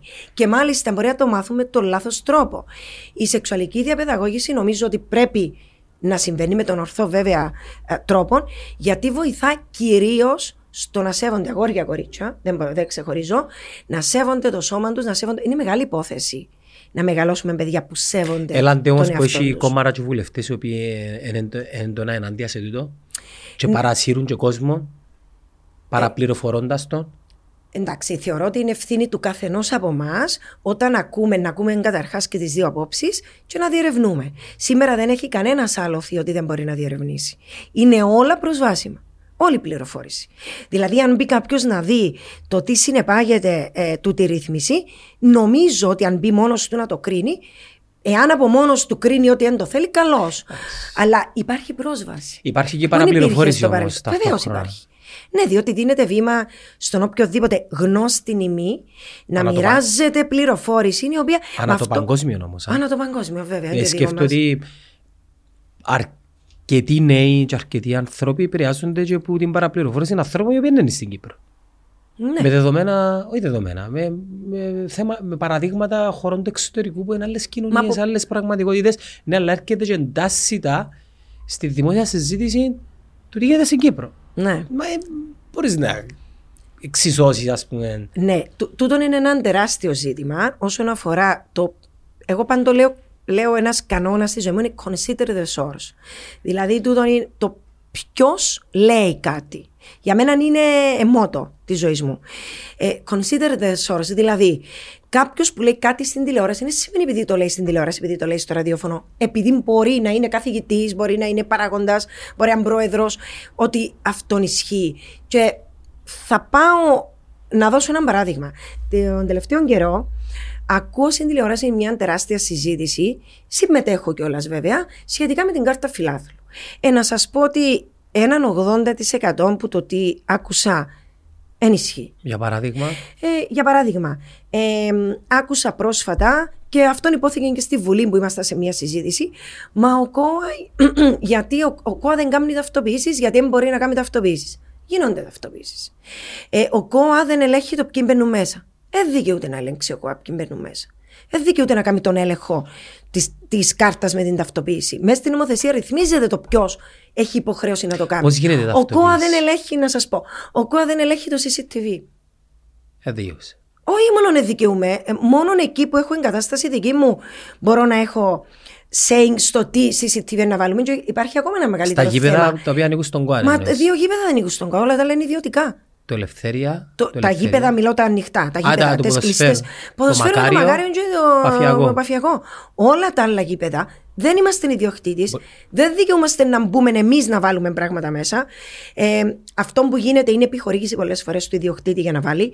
Αλλά και το χειρότερο απ' όλα για τα σι σι τι βι, να σας πω ότι δεν υπάρχει στην νομοθεσία πρόνοια σχετικά με τις προδιαγραφές που πρέπει να μπαίνει. Και εγώ έναν απλό ερώτημα κάνω. Αφού δεν υπάρχει πρόνοια για τις προδιαγραφές, πώς μπορεί το ιδιοκτήτης είτε ένας άλλος, η αρχή αδειοδότησης, να πει να αναλάβετε? Δεν εσείς αναλάβαμε τα σι σι τι βι. Όχι αφού... τα σι σι τι βι, τα δεδομένα. Την κάρτα. Ναι, αφού υπάρχει, αφού υπάρχει του τι είναι το κενό, δεν υπάρχει γέφυρα, πρέπει εξ αρχής να πείτε παιδιά. Όχι, δεν είπα αυτό. Γέφυρα υπάρχει.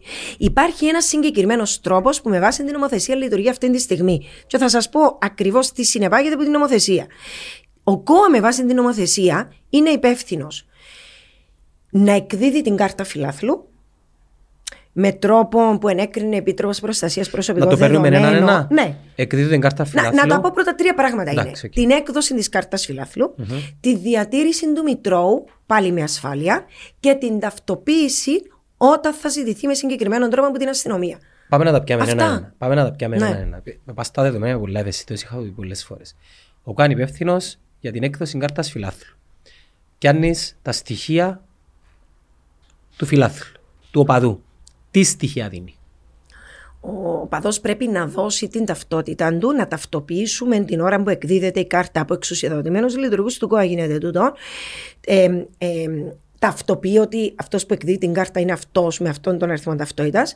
Ο αριθμός ταυτότητας όμως είναι encrypted, είναι στοιχείο που φαίνεται μετά. Ωραία, σημαντικό. Ναι. Ε, και πάνω στην κάρτα, νομίζω, ε, δεν ξέρω αν έχεις κάρτα, είναι yeah. η φωτογραφία σου βέβαια που βγαίνει, ο αριθμός της κάρτας, αλλά πίσω. Όταν θα υπάρξει ο λόγος της ταυτοποίησης, ε, που θα γίνει μέσω των φωτογραφιών που φέρνει η αστυνομία από το γήπεδο, που και πάλι με συγκεκριμένη διαδικασία την εκαθορίσαμε για να τα παίρνουμε, mm-hmm. λόγω προστασίας των δεδομένων τούτων, έχω τρεις εξουσιοδοτημένους λειτουργούς που δικαιούνται να κάνουν την ταυτοποίηση. Τρεις είναι. Δεν έχει κανένας άλλος πρόσβαση. Ούτε εγώ μπορώ να τα κάνω. Τα στοιχεία είναι σε τοπικούς σερβέρς, είναι cloud. Αν ξέρεις. Εν το θυμάμαι αυτόν. Νομίζω ότι είναι σε cloud. Δεν ε, είμαι όμως σίγουρη, δεν θέλω να πω κάτι. Σε τοπικούς σερβερ. Ωραία, πώς προστατεύονται τα δεδομένα? Α, δηλαδή, αν πει ο δημόσιος λειτουργός, ε, η, η κυρία Μαίρη Χαραλάμπους Παπαμιλτιάδη μπορεί να δει το ιστορικό αναζήτησης του δημόσιου λειτουργού. Α, ναι, αν υπάρξει ας πούμε μια καταγγελία και θέλω να μπω να δω, ασφαλώς υπάρχει tracking για το ποιος εμπήκε, ε, αν έκδοσε. Records, βέβαια, βέβαια. Record of access. Να, να σας πω, να σας πω. Νομίζω είναι βοηθητικό να το πω τούτον ότι ε, επειδή τότε που έμπαιρνα στον οργανισμό είχε ήδη ακυρωθεί ο πρώτος ο διαγωνισμός για έναν πιο... Ε, αν θυμάμαι καλά, πιο εμπεριστατωμένο σύστημα με turnstyle στα, πούμε, στα ναι. όχι το σύστημα το λογισμικό, τα turnstyle στα γήπεδα κλπ. Ε, είχε ακυρωθεί τότε, ε, νομίζω από ότι ενημερώθηκα και εγώ λόγω κόστους, ήταν πολύ ψηλό το κόστος, και στην πορεία εγώ όταν μπήκα είχε ολοκληρωθεί ήδη ο διαγωνισμός, ο δεύτερος, για να δημιουργηθεί το λογισμικό για την κάρτα φιλάθλου. Ήμουν όμως στις συζητήσεις που έγιναν με τον τότε Ε, Υπουργό Δικαιοσύνης, την Επίτροπο Προσωπικών Δεδομένων και όλους τους φορείς που ήταν. Νικολάου, ήταν, ήταν ναι. ο κύριος Νικολάου τότε, η Επίτροπος που είναι ίδια ε, Προσωπικών Δεδομένων. Και για να. Επειδή υπήρχε μια έντονη συζήτηση τότε που αντιδρούσαν πάρα πολλά σωματεία, οπαδοί οργανωμένοι που ήθελαν ε, η κάρτα να εκδίδεται από τα σωματεία. Ξέρετε ότι ε, υπήρχε τρόπος να εκδίδεται από τα σωματεία η κάρτα. Όμως όλες αυτές οι υποχρεώσεις που ο ΚΟΑ τώρα είναι υποχρεωμένος να εφαρμόζει για προστασία των προσωπικών δεδομένων και δικαιούται με βάση την νομοθεσία και το ενέκρινε και η Επίτροπος να είναι ο διαχειριστής του Μητρώου, θα έπρεπε να τις έχουν τα σωματεία. Και όταν τα σωματεία είδαν τι συνεπάγεται το πράγμα και από πλευράς κόστους και ευθύνης, έχουν πει ότι δεν θα ήθελαν να είναι οι διαχειριστές του Μητρώου.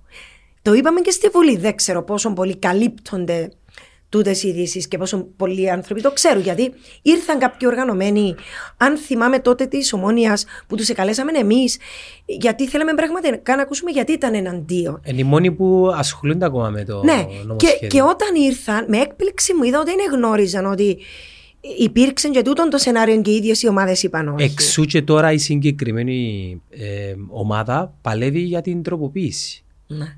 Δηλαδή να πάνε στα, να πάνε η κατοχή των δεδομένων να πάει στα σωματεία. Μα σας λέω ότι εμείς ως ΚΟ δεν έχουμε κανέναν απολύτως πρόβλημα εάν οι άλλοι θεσμοί του κράτους που είναι να ελέγξουν κατά πόσο εφαρμόζονται ε, η προστασία των προσωπικών δεδομένων, που θεωρώ ότι είναι και το κύριο ζήτημα, ε, και αν εφαρμόζουν τέλος πάντων όλες εκείνες τις ασφαλιστικές δικλείδες, θεωρώ ότι και το κράτος είναι να το επιτρέψει. Μα να σου πω κάτι επικοινωνιακά, και μόνο αν το, αν το πάρεις έτσι, φεύγει έναν τεράστιο βαρός που τους ώμους του ΚΟΑ και πάει στα σωματεία τα οποία είπε μου το και ο Γιώργος για επανάστον το πράγμα και η αλήθεια λέγεται πρώτη φορά να το ακούσα και εγώ και ε, απογοητεύτηκα λίγο.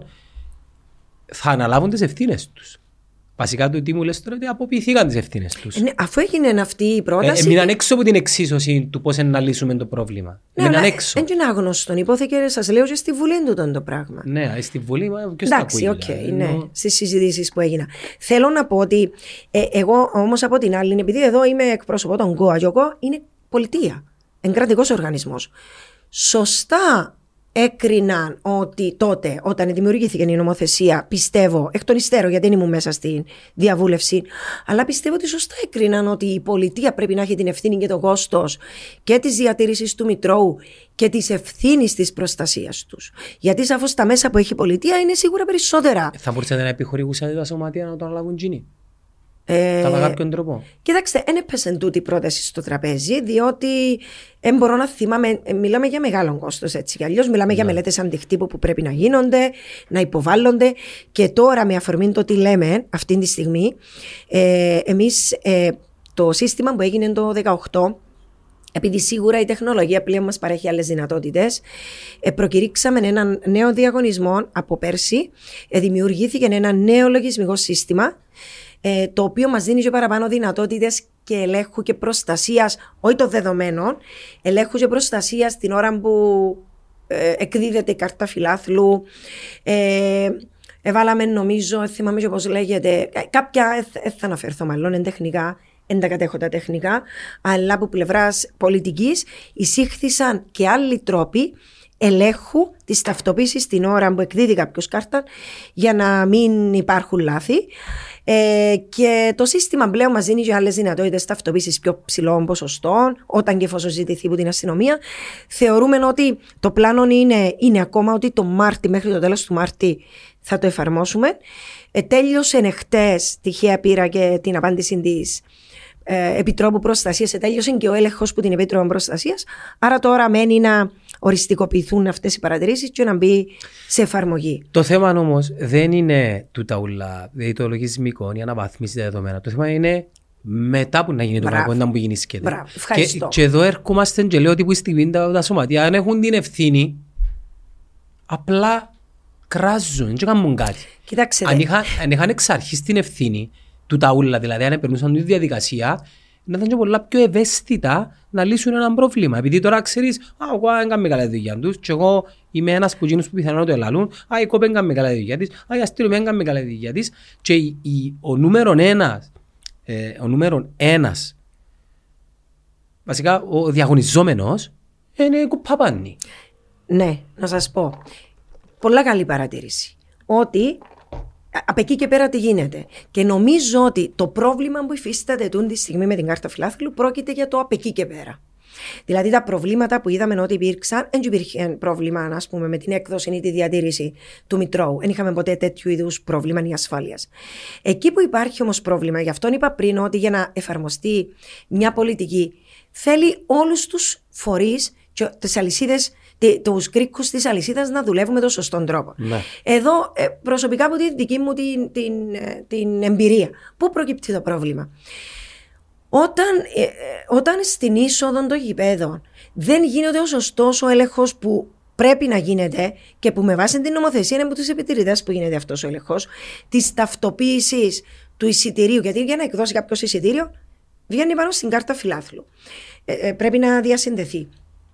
Όταν δεν υπάρχει ο έλεγχος ότι η κάρτα που κρατάς και επιδεικνύεις την ώρα που περνάς είναι η δική σου και είσαι εσύ, και είσαι εσύ, εταυτοποίησεσαι, τότε μπορείς κάλλιστα, και δεν θα πρέπει να μπορούσες αν γινόταν σωστά η δουλειά ελέγχου στις εισόδους, μπορείς να μπεις με μια άλλη κάρτα. Άρα το εισιτήριο σου να έχει εκδοθεί σε μια κάρτα άλλη που δεν είσαι εσύ. Ε, θέλεις δεν... αναγνώριση μετά, θέλεις τα μηχανήματα. Α, ό, όχι, όχι. Για να μπεις στο γήπεδο δεν χρειάζεται αναγνώριση, γιατί το άκουσα και αυτό. Όχι, ότι η νομοθεσία προνοεί. Το εισιτήριο μόνο μου περνάς. Βεβαίως. Αυτό προνοεί η νομοθεσία. Ναι. Αυτό που προνοεί η νομοθεσία δεν είναι ταυτοποίηση και αναγνώριση του ατόμου.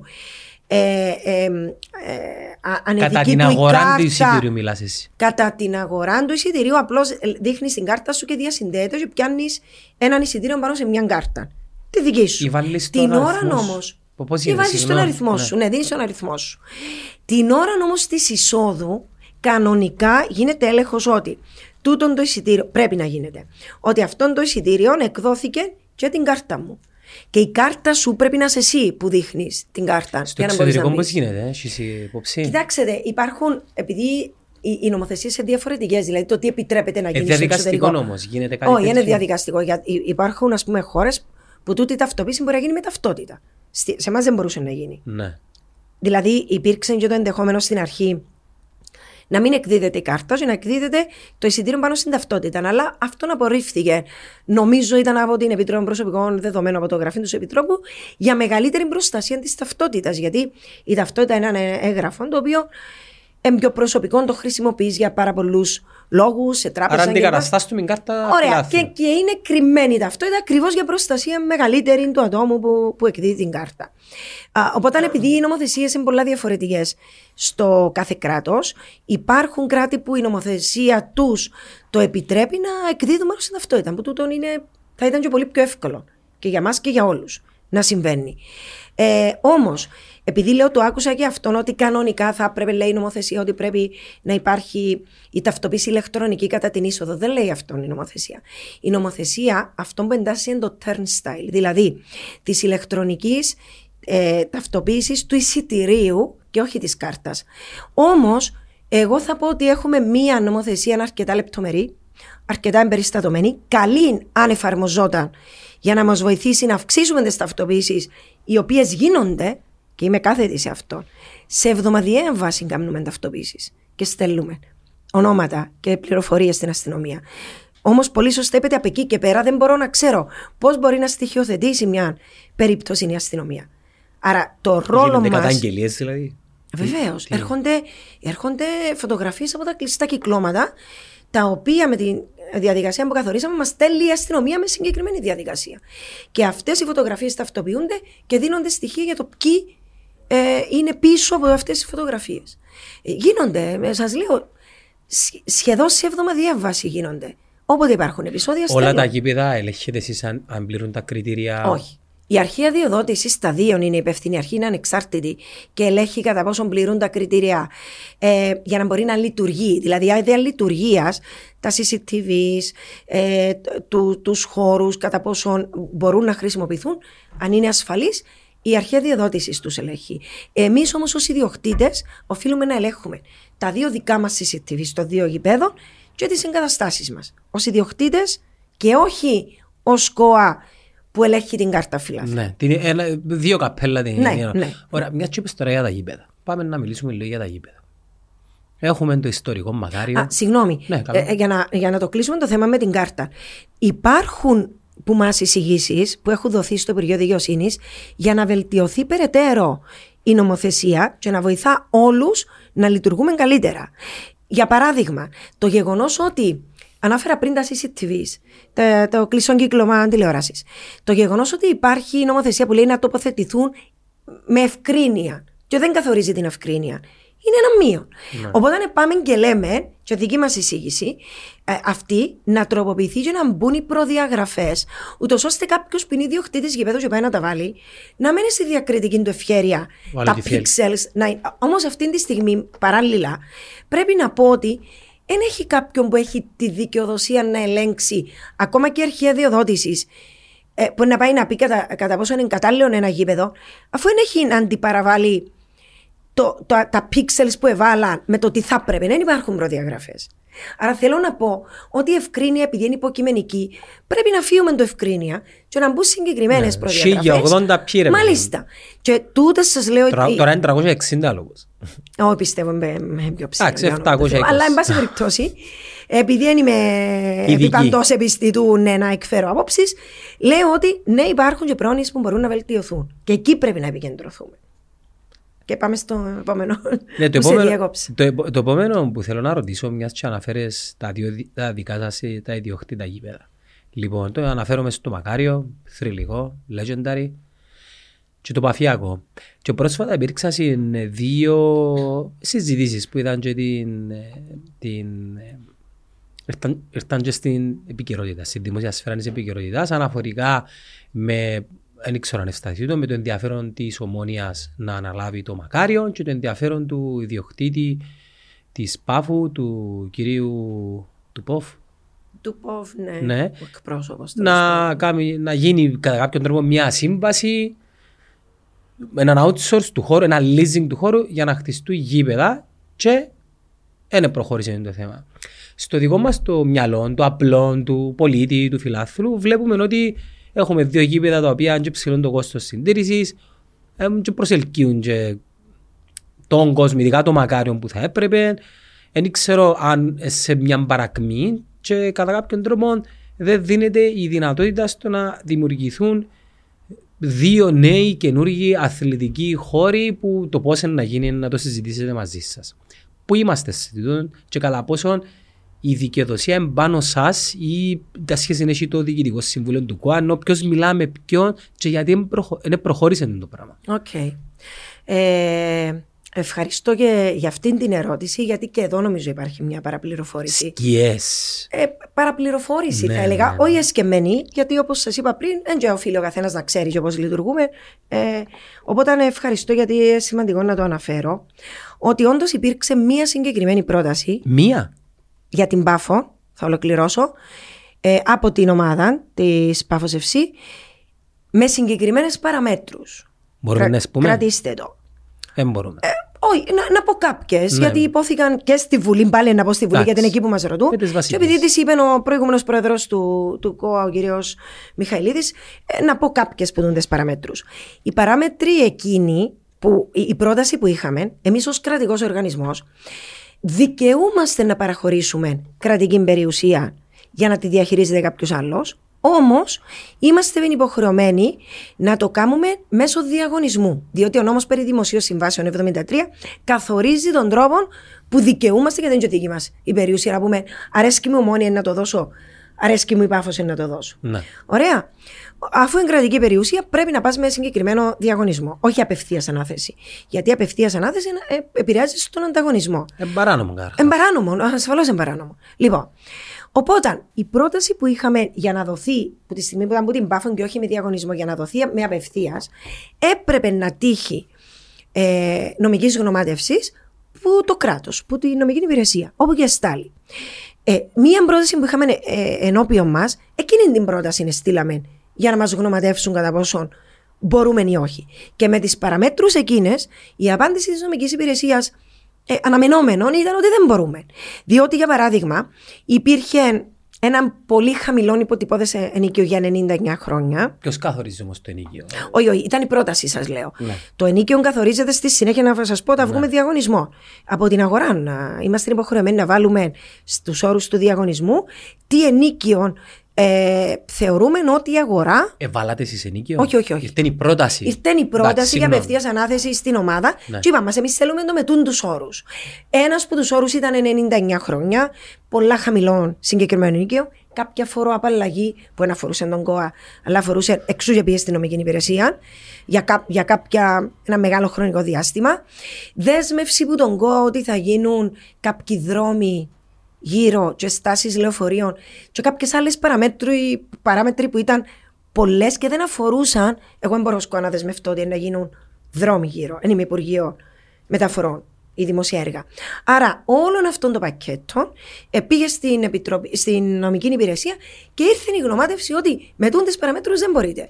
Όμως, αυτό δεν σημαίνει ότι εμείς ως ΚΟΑ, αν είναι πολιτική απόφαση, και εδώ μπαίνει το Συμβούλιο, αν το Συμβούλιο του ΚΟΑ έχει πολιτική απόφαση να διαθέσει σε ιδιώτες τις εγκαταστάσεις του, εδώ να κάνω μια παρένθεση να πω, εμένα προσωπικά με βρίσκει απόλυτα σύμφωνη ως διοικητικό του ΚΟΑ αυτή η πρόταση. Θεωρώ ότι το κράτος έχει να κερδίσει, ο ΚΟΑ, το κράτος έχει να κερδίσει που την ανα, το outsourcing τούτων των υπηρεσιών, γιατί είναι πολύ κοστοβόρο, όπως πολύ σωστά αναφέρατε, ε, και επειδή πιστεύω ότι να γίνεται και με πιο επαγγελματικό τρόπο λόγω της παθογένειας του δημοσίου που ανέφερα πριν. Και το αφήνω σε εδώ. Εμείνε ως τσάμε κουβέντα. Λοιπόν, να σας πω. Και αυτή τη στιγμή εμείς γνωρίζουμε ότι εάν και εφόσον θέλουμε και υπάρχει τούτη η πολιτική βούληση, η πολιτική απόφαση, εγώ ως διευθύντρια του ΚΟΑ θα πάω σε συνεννόηση με την νομική υπηρεσία να δημιουργηθεί ο διαγωνισμός και οι παράμετροι του διαγωνισμού και θα βγούμε σε ανοιχτό διαγωνισμό και όποιος ενδιαφέρεται θα έρθει να πλειοδοτήσει. Να το κάνετε. Δεν ε, έχω ακόμα την πολιτική απόφαση, αλλά ξέρω ότι υπάρχουν συζητήσεις. Η πολιτική απόφαση έρχεται από το απόφαση... ντι σι. Όχι, βέβαια. Η πολιτική... όχι, όχι το ντι σι με η ΤΑ. Το ΔΣ εννοείται. Ναι, ε, όχι, βέβαια, λέω, όχι, όχι, με, ε, όχι βέβαια μόνο το ΔΣ, γιατί σίγουρα είναι κάτι που να ε, συζητήσουμε με την αρμόδια υπουργό μας. Άρα θέλεις και λίγο λόμπινγκ που πίσω, έτσι λίγο. Ο ΚΟΑ υπάγεται στο Υπουργείο Παιδείας. Άρα σε συνεννόηση με την υπουργό μας. Και σίγουρα πρέπει να είναι και πολιτική του Υπουργικού Συμβουλίου και του Πρόεδρου, διότι. Ε, εν πολιτεία που είμαστε, και καθορίζεται ναι. Τούτη η πολιτική πρέπει να συνάδει με την ευρύτερη, είναι και μόνο αθλητική. Ε, θεωρώ όμως ότι υπάρχουν πολύ μεγάλες πιθανότητες να γίνει. Ναι. Και να πάω και στο Μακάριο, για να μην αφήσω. Πρωτού πάμε, ναι. Θεωρώ ότι εάν όντως ενδιαφέρεται ο, ο πρόεδρος της Πάφου, να κινήσει και γενναίως λίγο τα νήματα, να πιέ, όχι να πιέσει, να, να εξασκήσει έτσι μια επιρροή, παιδιά, επιμένουμε, να, να... Μα ξέρουμε την πρόθεση, ναι. Ήρθαν πίσω και μας είπαν. Άρα ξέρετε, είναι στη διαδικασία του, δηλαδή, ακόμα ήταν, συζητείτε. Ναι, ναι, ναι, ναι. Τούτη ήταν μια πρόταση. Ε, αντιλαμβανόμαστε ότι να πρέπει ίσως να βγούμε διαγωνισμό, όμως συνεπάγεται ότι είναι δεδομένο ποιος να το κερδίσει, γιατί διαγωνισμός μπορεί να ενδιαφερθούν και άλλοι ιδιώτες. Εντάξει, Κύπρος όμως. Ναι, αλλά και πάλι υπάρχει τρόπος, επειδή εμείς θέλουμε να διασφαλίσουμε ότι οι ομάδες της κάθε επαρχίας παίζουν στα γήπεδα αυτά, μπορεί μες στους όρους του διαγωνισμού να είναι να παρέχεται, ακόμα και αν δεν το κερδίσει, στο σενάριο που δεν το κερδίζει η Πάφος, να παρέχεται τούτη, τούτον το γήπεδο για τις προπονήσεις. Θέλω να πω, έτσι να έρθει ένα πόλης χρυσογούς να κάνει μπίτι στον διαγωνισμό. Δεν το ξέρετε, εξαρτάται ποιος είναι ο ιδιοκτήτης. Εντάξει, οκ, ναι. Θεωρητικά δεν το ξέρω. Κοίτα, να πω απλά την άποψη μου, να πρέπει να μπουν και κάποια κριτήρια στο πώς θα ενέσχεσαι και ποιος είσαι εσύ που έρχεσαι να επενδύσεις, δεν ξέρω ποιος θέλει. Πάντοτε να μας έρθει κανένας που στην Σιγκαπούρη, λέω τώρα, παράδειγμα τυχαίο, και να πει θέλω να κάνω γήπεδο. Πρέπει να υπάρχει και πάντοτε στους δημόσιους διαγωνισμούς, ναι. Ναι. Και πάω όμως για να πω και για την Ομόνοια, για το Μακάρειο, ναι, να μην το ξεχάσω. Ενδιαφέρει.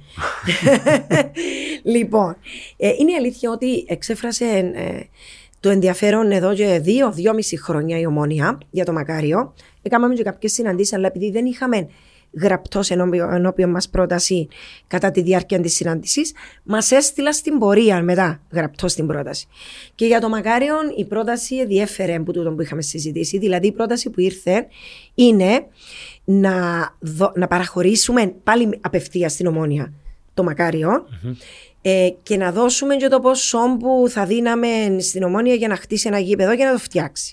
Ε, η πρόταση που ήρθε ήταν θέλουμε να, να μας δώσετε το, με απευθείας ανάθεση το Μακάριο να το χρησιμοποιούμε στη βάση μας, στην έδρα μας, και ταυτόχρονα επειδή θέλουμε να προβούμε σε επιδιόρθωση να μας δώσετε το μερίδιο που θα μας αναλογούσε, διότι ξέρετε με τα κριτήρια του ΚΟΑ υπάρχει ένα μερίδιο που δικαιούνται οι ομάδες αν θέλουν να δημιουργήσουν ένα γήπεδο. Ξέρεις τη φόρμουλα να παίξω? Ναι, βέβαια, είναι ποσοστό να αγγίζει το ογδόντα πέντε τοις εκατό του κόστους.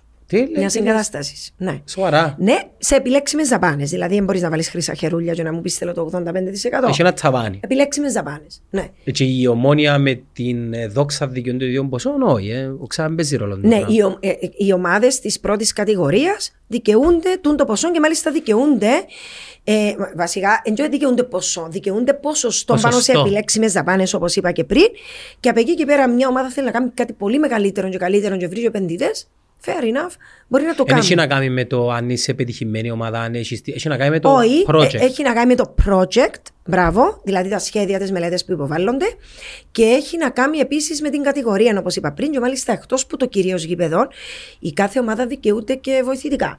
Γήπεδα, πάλι επιλέξιμες δαπάνες, δεν θυμούμε το full το ποσό, πάνω σε επιλέξιμες δαπάνες ε, κάλυψη από το κράτος. Ναι. Τούτο δεν σημαίνει ότι έρχεται τώρα ο Αποέλ, Ομόνοια ή Πάφος και μου λέει ότι είμαι υποχρεωμένη στο, στον προϋπολογισμό που δεν έχω βάλει τα λεφτά να του εγκρίνω τώρα. Σημαίνει τροχιοδρομείται, μπαίνει με την διαδικασία αντινόμιμη στους προϋπολογισμούς του ΚΟΑ το ποσό και μετά το εγκρίνουμε. Ε, δηλαδή, δεν μπορεί να έρθει κάποιος. Ε, βέβαια. Ναι. Και ξέρετε, αυτή τη στιγμή ήδη εγώ τον προπολογισμό του ΚΟΑ το είκοσι τέσσερα πάει για έγκριση και τώρα μέχρι τον Ιούλιο πρέπει να κάνω τον προπολογισμό του είκοσι πέντε. Θέλω να πω με αυτόν τον τρόπο λειτουργούμε. Άρα καθυστερεί κατά κάποιον τρόπο. Ναι, διότι για να ενταχθεί έναν έργο, μάλιστα έναν έργο υψηλού κόστους στους προϋπολογισμούς, ε, σαφώς πρέπει να γίνει ένας προγραμματισμός. Έντζεν όμως, βάλω φωτοβολταϊκά, έτσι αγιώς που δεν το κάνει γνωρίζει ότι... Να περιμένει κατά κάποιον τρόπο τα λεφτά ναι, βέβαια, βέβαια, εκ των υστέρων. Και, που, και, που, ε... και, και η πρόταση αυτή, ε, και, και, και σε αυτήν την περίπτωση είμαστε, επειδή ήρθαν ήδη, επρόλαβε και ήρθε η απάντηση που την νομική υπηρεσία για την απευθείας ανάθεση, και ξέρουμε ότι δεν μπορεί να γίνει απευθείας, εάν και εφόσον ο ΚΟΑ, και εδώ είμαι σύμφωνη, θέλει το Μακάριο να μην το διαχειρίζεται ο ίδιος, που για μας μας δημιουργούνται πολλά προβλήματα διαχειριστικά, να έχω κόσμο να διαχειρίζεται μια εγκατάσταση. Και επειδή και οι εποχές είναι και πλέον, πλέον πιο χαλεπές, ε, ε, πιο δύσκολες, ναι. Αλλά επίσης ε, βλέπουμε πάρα πολλά έργα τα οποία έγιναν outsourcing. Το αεροδρόμιο, για παράδειγμα, η διαχείρισή του, που είναι ένας κρα, κρα, κρατικό, ε, κομμάτι, κρατική ναι, εγκατάσταση, ναι. Η οποία η διαχείριση του γίνεται από ιδιώτες. Εμένα δεν με βρίσκει αντίθετη τούτον το σενάριο, αλλά σίγουρα είναι μια πολιτική, όπως είπα πριν, που να καθοριστεί και από την Υπουργό μας και από το Υπουργικό, την Υπουργό και το Συμβούλιο του ΚΟΑ. Και εγώ είμαι εδώ, η υπηρεσία όλη. Η απάντηση στην Ομόνοια ήταν η ίδια, ναι. Ναι, η απάντηση είναι ότι έτσι κι αλλιώς με απευθείας ανάθεση δεν μπορούμε να πάμε. Άρα, εάν το αποφασίσουμε, είναι να δημιουργηθούν. Επανήλθαν πίσω. Ε, ναι, τυχαίνει και βρεθήκαμε με τον κύριο Παπασταύρου προχτές και επανήλθε έτσι μια συζήτηση. Ε, όχι, μου εξέφρασε ευθαρσώς ενδιαφέρον, αλλά συζητήσαμε λίγο. Ναι. Το τι συνέβη και τότε.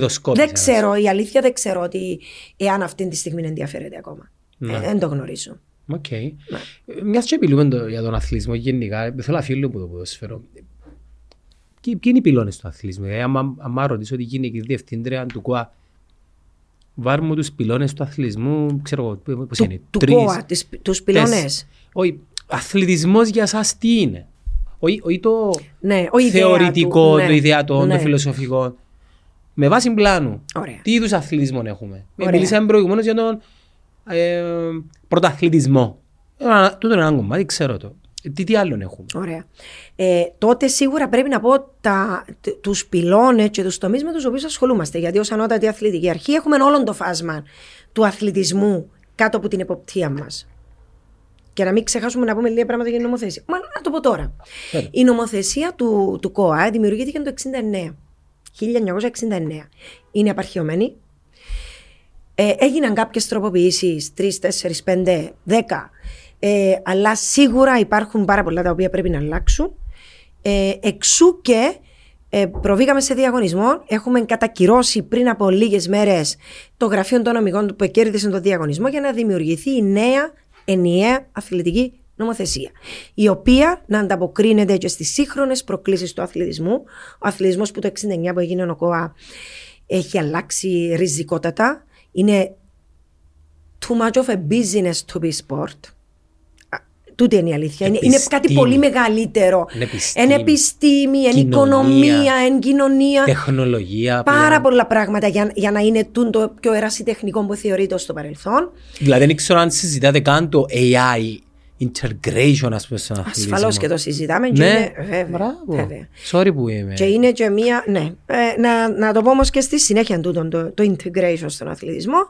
Οπότε, επειδή υπάρχει τούτη ανάγκη, προβήκαμε σε τον διαγωνισμό και τώρα ξεκινά να δημιουργηθεί. Ευελπιστούμε, νομίζω, μέσα στους επόμενους δεκαοκτώ μήνες πρέπει και θέλουμε να τελειώσει η διαβούλευση, γιατί θα γίνει σίγουρα. Τι είναι ο διαγωνισμός? Ε, δημιουργίας νέας αθλητικής νομοθεσίας. Α, είπαμε δι... ότι είναι απαρχαιωμένη η νομοθεσία και πρέπει να αλλάξει. Το κύριο πρόβλημα αυτής της νομοθεσίας, αν με ρωτάτε, τα τελευταία έξι χρόνια ως Γενική Διευθύντρια του ΚΟΑ, είναι ότι ο ΚΟΑ, παρότι είναι η ανώτατη αθλητική αρχή, με βάση την νομοθεσία έχει εποπτικό μεν ρόλο, αλλά δεν έχει καθόλου παρεμβατικό ρόλο. Τι σημαίνει τούτο? Ενώ θεωρητικά όλες οι ομοσπονδίες υπάγονται στον Κυπριακό Οργανισμό Αθλητισμού, θεωρητικά και πρακτικά, τα καταστατικά τους εγκρίνονται από τον ΚΟΑ για να μπορούν να έχουν υπόσταση νομική και να λειτουργήσουν. Ωστόσο, ο μόνος έλεγχος που μου επιτρέπεται, που μου επιτρέπεται ενός ΚΟΑ ως άτομο να κάνω, είναι το κονδύλι που δίνω στις ομοσπονδίες, αν διοχετεύεται για τους σκοπούς που το έχω δώσει. Ναι. Και όντως, από το δύο χιλιάδες δεκαπέντε και μετά, τούτοι έλεγχοι εντατικοποιήθηκαν. Είναι πλέον υποχρεωμένες οι ομοσπονδίες να υποβάλουν ελεγμένους λογαριασμούς για να μπορούμε να εξετάζουμε καν τον προϋπολογισμό τους. Βιβλία, τα βιβλία. Κάμνουμε, ναι, ναι, αλλά τούτο δεν υπήρχε στο παρελθόν. Μεγάλη υπόθεση. Είμαστε εμείς, προβήκαμε σε διαγωνισμό και υπάρχει ελεκτικό γραφείο που κάνει διαχειριστικούς ελέγχους των ομοσπονδιών με έμφαση στις πιο μεγάλες ομοσπονδίες των Ολυμπιακών Αθλημάτων που παίρνουν και τα περισσότερα χρήματα.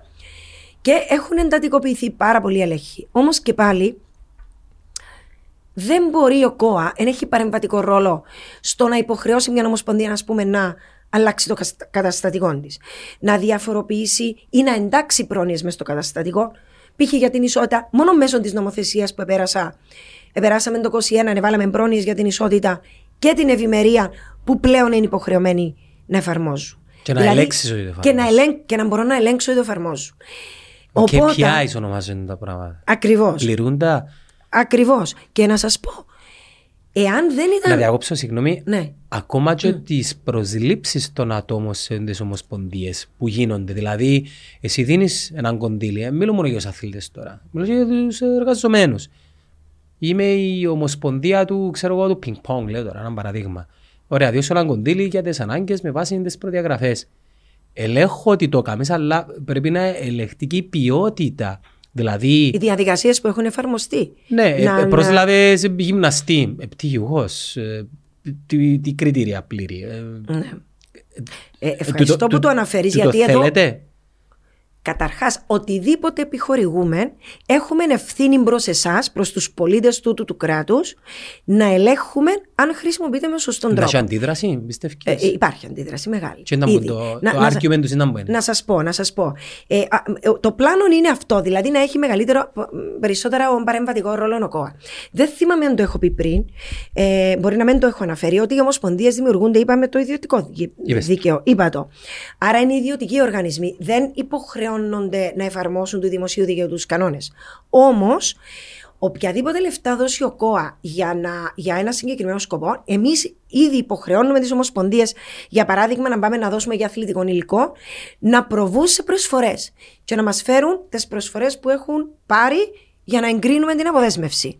Θέλω να πω ότι από τη στιγμή, ναι, μεν είναι ιδιωτικού δικαίου, αλλά από τη στιγμή που το, που το χρήμα που χρησιμοποιούν για συγκεκριμένο σκοπό είναι κρατικό, υποχρεώνουμε τις να, να εφαρμόσουν τις κρατικές, τις διαδικασίες που θα είμαστε υποχρεωμένοι. Τούτο είναι όμως ποσοτικός έλεγχος. Εγώ μιλώ για ποιοτικό έλεγχο. Ναι.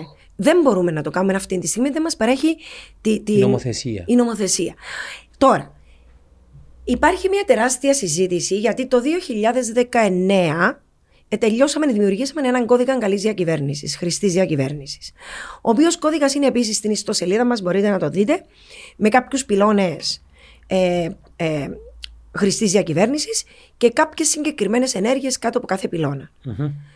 Αυτός ο κώδικας, αυτή τη στιγμή, εφαρμόζεται σε εθελοντική βάση. Δηλαδή, αποδεσμεύσαμε τον το είκοσι και τους είπαμε θέλουμε να τον εφαρμόσετε. Αν θυμάμαι καλά, τρεις ομοσπονδίες τον υιοθέτησαν. Από τις ογδόντα πέντε σύνολο. Τρεις ομοσπονδίες. Εμείς από τότε αποφασίσαμε ότι σίγουρα χρήζει τροποποίηση στην νομοθεσία για να μπορούμε να έχουμε ένα έλεγχο και στη χρηστή διακυβέρνηση, που τη στιγμή που πρόκειται για δημόσιο χρήμα, Και η πρόθεση αυτή τη στιγμή είναι οι πρόνοιες του κώδικα να ενταχθούν μέσα στη νέα νομοθεσία που κάνουμε. Έτσι ώστε να υπάρχει και η, η, η νομική ευθύνη του ΚΟΑ να το ελέγξει και η νομική ευθύνη των ομοσπονδιών να τις εφαρμόσουν. Τούτο είναι μεγάλη υπόθεση και θέλουμε να γίνει. Τώρα, οι ομοσπονδίες, η αλήθεια πολλές ομοσπονδίες αντέδρασαν και ο λόγος που αντέδρασαν είναι γιατί μέσα σε αυτές τις πρόνοιες υπάρχει και μία πρόνοια που αφορά τις θητείες, το Διοικητικό Συμβουλίο, τις οποίες περιορίζουμε σε δύο. Γιατί θεωρούμε, όχι μόνο εμείς, και όλη η βιβλιογραφία ανά το παγκόσμιο και όλες οι χώρες που εφαρμόζουν τις θητείες, γιατί υπάρχουν χώρες που τις εφαρμόζουν, ότι είναι πάρα πολύ σημαντικό να γίνεται μία, ένα rotation, μία ανακύκλωση των ανθρώπων που ασχολούνται με τον αθλητισμό και όχι μόνο, γιατί έτσι δεν δημιουργούνται τα κατεστημένα τα οποία συνεπάγονται και ένα σωρό άλλα προβλήματα. Όμως, οι ομοσπονδίες, επειδή εκλέγονται από τους εκπρόσωπους των σωματείων, όπως καλά γνωρίζετε, ίσως από την κοπ, με τον ίδιο τρόπο εκλέγονται και όλων ναι. των άλλων ομοσπονδιών, θεωρούν ότι δεν πρέπει να θέσουμε το θέμα μέγιστον αριθμό θητιών, γιατί Γε... εκλέγονται. Ω, και υπάρχει ωραία. Μία αντίδραση. Ζητήσατε να, να επιχειρηματολογήσουν υπέρ του της θέσης τους. Ναι, τα επιχειρήματα τα οποία προβάλλονται και κάποια από αυτά μπορεί όντως να έχουν και κάποια βάση, είναι ότι υπάρχει μια τεχνογνωσία κάποιων ανθρώπων που ήταν εκεί, την οποία εμείς δεν είπαμε να την πετάξουμε. Απλώς να, να μπορεί να είναι και μέλος σε κάποια άλλη νομοσπονδία. Αλλά να μην μπορεί, για παράδειγμα, να είναι πρόεδρος κάποιος για δύο και άνω θητείες. Γιατί, ξέρετε, υπάρχουν και πρόεδροι ομοσπονδιών που είναι τα τελευταία τριάντα πέντε. τριάντα με τριάντα πέντε χρόνια. Ο Μακαρίδης, ο Κωστάκης, ο Κουτσοκουμνής πόσα χρόνια ήταν? Δεν μπορώ να το θυμάμαι πάρα πόσα πολλά. Ήταν. Έχουμε όμως και άλλες ομοσπονδίες που, που είναι πάρα πολλά χρόνια. Και με αυτόν τον τρόπο. Ε, ε, επίσης, ε, έναν άλλον επιχείρημα είναι ότι κάποιοι από αυτούς τους παράγοντες είναι εκλεγμένοι σε σώματα του ευρωπαϊκά και διεθνή. Και επίσης ότι τα καταστατικά που έχουν ε, ε, με βάση την Ευρωπαϊκή και Διεθνή Ομοσπονδία. Και όπως είπα και πριν, γι' αυτό είναι ιδιωτικοί οργανισμοί που λειτουργούν στην Κύπρο. Όμως, στις περιπτώσεις που κάποιος είναι εκλεγμένος στο εξωτερικό, βάλαμε πρόνοια και πάλι να μπορεί να παραμείνει μέχρι και τη λήξη, γιατί θέλουμε, είναι πολλά σημαντική εκπρόσωπηση της Κύπρου στην Ευρώπη και ανά το παγκόσμιο. Είμαστε μια πολύ μικρή χώρα. Μία από τις ενέργειες, τις εντατικές που γίνονται τα τελευταία χρόνια είναι η εξωστρέφεια του οργανισμού. Και νομίζω ότι το πετύχαμε σε πολύ μεγάλο βαθμό. Αν αναλογιστούμε τα σώματα που είμαστε τώρα μέλη, που εκπροσωπούμαστε, πώς εκπροσωπούμαστε, τις τοποθετήσεις, τη συμβολή μας που έχουμε. Και, και όντως είναι ένας τομέας που νομίζω ότι τα καταφέραμε σε πολύ μεγάλο βάθμο. Μια τοποθετήση όμως όσον αφορά τις, τις θητείες των, ναι. των προέδρων των ομοσπονδιών είναι ότι εντάξει, είπαμε, αν, αν, αν διακρίνουμε μια τεχνογνωσία η οποία και, και, θα μιλήσω μια τεχνογνωσία, αλλά να μιλήσω και για αποτελέσματα. Εν και μιλούμε μια θητεία αν και κάνει, τουλάχιστον να το περιορίσουμε, εν και θέλουμε αιωνόβιους. Η εισήγηση μας είναι για δύο θητείες. Οι οποίες χρονολογικά... Τετραετίες. Δύο τετραετίες, οχτώ. Ναι. Είναι υπεραρκετές. Ναι, αυτή είναι και η δική μας άποψη, εξού και προωθούμε και το θέμα της... Τις, Λά, εγώ εκείνο που να πω είναι ότι δική μου τοποθετήση, αν θέλεις μεν τοποθετήσεις εσύ, είναι ότι με τον τρόπο αντιλαμβάνομαι ότι η τεχνογνωσία και η εμπειρία και οι επαφές και το network είναι πάρα πολύ σημαντικό, αλλά την ίδια στιγμή, επειδή ζούμε στην Κύπρο, δημιουργείται και έναν ένα, ένα κατεστημένο το οποίο, ξέρεις, είναι λίγο εγωιστικό ρε φίλε. Δηλαδή προηγουμένως μιλήσαμε για ισότητες, για ποσόστοση και το καθεξής, εντάξει.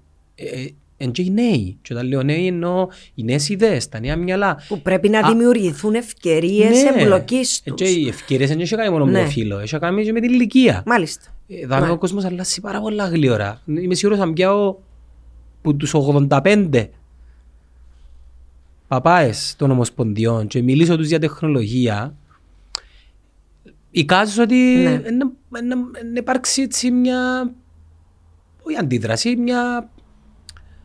έναν άγνωστο προς εκείνους. Ωραία, πώς είναι να το διοχετεύσω τούτο μέσα στις ομοσπονδίες? Ε, ε, μα εδώ ακριβώς είναι και έγκυται και η ανάγκη για νομοθετική ρύθμιση. οκτώ χρόνια λίγα, μέρη μου.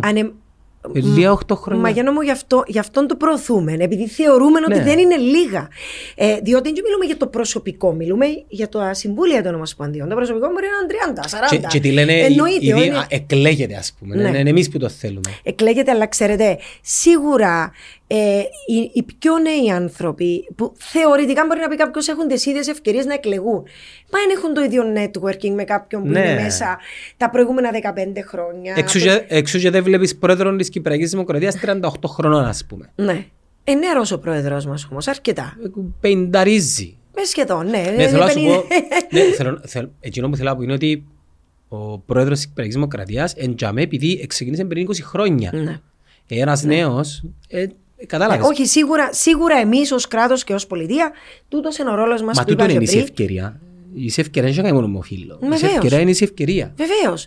Ε, ε, ναι, ουδέποτε ισχυριστικό ότι έχει να κάνει. Όχι, όχι. Τώρα συζητούμε ναι, για ναι, να ακούνε ναι, ναι. άλλοι. Συμφωνούμε. Οι ναι. ίσες ευκαιρίες έχει να κάνει και με την εθνικότητα, την κοινωνική τάξη που είπα πριν, την οικονομική του κατάσταση. Ναι, πρέπει να. Ο, ο αθλητισμός, ειδικά λόγω της φύσης του, πρέπει να είναι και ένα πεδίο στο οποίο να, δίνον, να δίνονται ίσες ευκαιρίες. Ο αθλητισμός είναι χτισμένος πάνω στους ίδιους άλλους φορτίους. Ασχέτως που τώρα μείναμε οι ρομαντικοί να πιστεύουμε ότι είναι μόνο τούτο, είναι μόνο τούτο. Όμως παρόλα αυτά, εμείς, το κράτος έχει ευθύνη, ο ΚΟΑ, να διασφαλίσει τούτη την πρόσβαση στον αθλητισμό. Και στον αγωνιστικό αθλητισμό, και στον κοινωνικό αθλητισμό και στη διοίκηση του αθλητισμού. Οπότε γι' αυτόν και προωθούνται τούτες οι, οι ενέργειες. Όμως να πω ακόμα κάτι που είναι λίγο πιο σημαντικό. Ε, ο ΚΟΑ προχώρησε μέχρι να γίνει τούτη η νομοθετική ρύθμιση.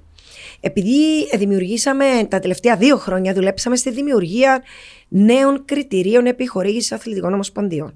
Δηλαδή, θέλαμε να είναι πιο μετρήσιμα τα κριτήρια, πιο αντικειμενικά. Οπότε συνεργαστήκαμε εξαιρετικά και με την Ελλάδα, γιατί η Ελλάδα έχω μια εξαιρετική συνεργασία με τον κύριο Μαυρωτά Γιώργο, που είναι ο, ο αντίστοιχος μου, ομόλογος μου, ας το πούμε, στην Ελλάδα. Είναι ο Γενικός Γραμματέας Αθλητισμού, πρώην αθλητής, πήγε σε πέντε Ολυμπιάδες.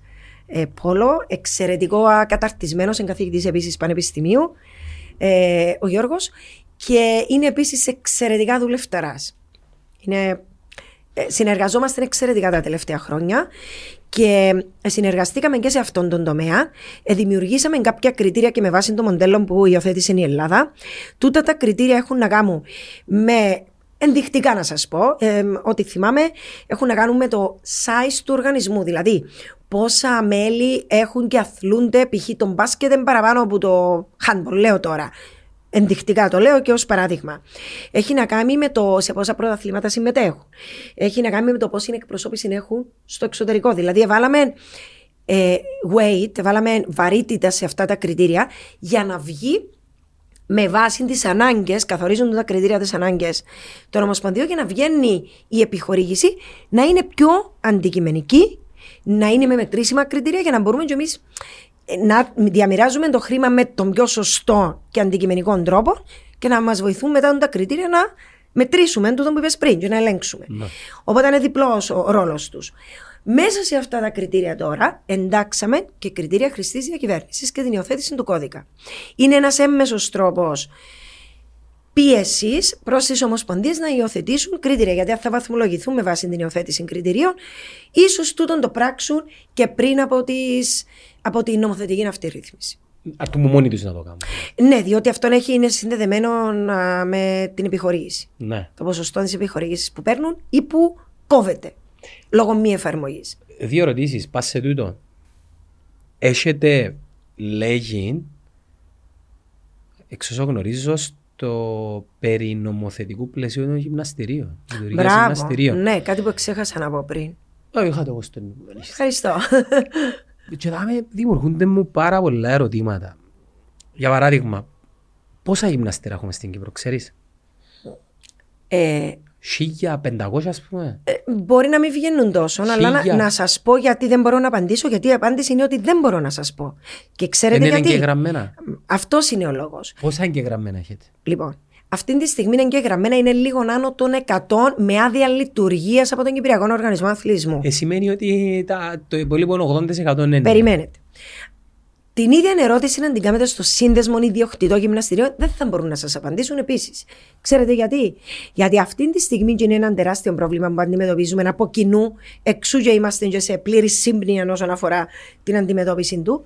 Είναι ότι πάρα πολλά γυμναστήρια λειτουργούν ασφαλώς παράνομα, χωρίς να έχουν εκδώσει άδεια λειτουργίας.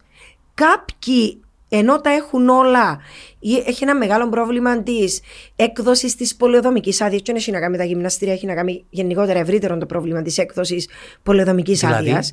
Διότι είναι προϋπόθεση και η πολεοδομική άδεια για να μπορώ εγώ να δώσω άδεια λειτουργίας. Τι, τι πρέπει να πληρεί ένα γυμναστήριο και η πολεοδομική άδεια? Ε, πολεοδομία το, το γνωρίζει τις παραμέτρους. Το ε, αν έχει να κάνει με τούτο. Όχι. Εν ελέγχεται αν έχει. Εγώ έλεγχω αν έχει πολεοδομική. Health and safety, αποδυτήρια. Λοιπόν, ο ΚΟΑ εκδίδει την άδεια λειτουργίας των γυμναστηρίων αφού ελέγξει πέντε παραμέτρους. Ναι. Ουσιαστικά ελέγχει. Το ένα είναι να έχει ενώπιον του από την πολεοδομική αρχή την πολεοδομική άδεια. Γιατί αυτό σημαίνει ότι το κτίριο είναι εντάξει. Ότι δεν έγιναν μετατροπές οι οποίες μπορεί να το καθιστούν επικίνδυνο κλπ. Ε, όπως ισχύει για όλους μας. Μπράβο. Ωραία. Λοιπόν, η πολεοδομική άδεια. Μετά πρέπει να έχουμε πιστοποιητικό από την ΙΜΗ, ηλεκτρομηχανολογική υπηρεσία, mm-hmm. ε, που μιλάει για την ηλεκτρομηχανολογική εγκατάσταση, να save, να μην υπάρχει κίνδυνος ηλεκτροπληξίας κλπ. Mm-hmm. Εν το εκδίδουμε εμείς, το έχουμε για να εκδώσουμε την άδεια. Από την πυροσβεστική, που θα ελέγξει τις εξόδους κινδύνου, που πάλι δεν θα ελέγξω εγώ, να ελέγξει πυροσβεστική. Έχω αυτό. Από το υγειονομείο, συγγνώμη, χτυπώ στο μικρόφωνο σου. Μερες. Από το υγειονομείο, ειδικά αν έχουμε θέματα, αν έχει πώληση φαγητών κλπ. Αλλά και το θέμα των ντους, από αποχωρητηρίων κλπ. Και τέλος, της κατάρτισης του προσωπικού του. Όλου του προσωπικού. Όλου του προσωπικού του που παρέχει υπηρεσίες άθλησης βέβαια. Διότι με βάση την νομοθεσία μας που είναι εκεί από το χίλια εννιακόσια ενενήντα πέντε, για να μπορεί κάποιος να παρέχει υπηρεσίες άθλησης στο ευρύν κοινό, υπηρεσίες γυμναστικής, πρέπει να έχει τετραετή φοίτηση. Αυτό δεν το λέω εγώ, το λέει η νομοθεσία από το ενενήντα πέντε. Είσαι σύμφωνη Άρα... με τούτο? Ναι. Okay. Αν με ρωτάτε. Με την ίδια λογική όμως ελέγχεται και το ποδόσφαιρο. Για... Ναι, να σας πω. Ε, με βάση τώρα την νέα νομοθεσία. Υπάρχει, αυτή η νομοθεσία υπήρχε όπως είπα από το ενενήντα πέντε. Mm-hmm. Και εμείς τώρα είμαστε στην πολύ ευχάριστη θέση, γιατί πήρε μας παραπάνω χρόνο από ό,τι θα έπρεπε. Γιατί είπαμε πρέπει να βλέπουμε και τα αρνητικά, δεν κάνουμε τα όλα τέλεια. Καταβάλουμε πάρα πολύ προσπάθεια. Με τις δυσκολίες που αντιμετωπίζουμε, εκάμαμε πράγματα, αλλά σίγουρα υπάρχουν πάρα πολλά που πρέπει να γίνουν ή που δεν τα κάμαμε τόσο καλά. Για παράδειγμα, τούτον ήθελα πάρα πολύ να τελειώνει πολύ πιο νωρίς, ενάμιση με δύο χρόνια πριν. Τέλειωσε τώρα και έχει πάει για νομοτεχνικό έλεγχο η νέα νομοθεσία του γυμναστηρίου.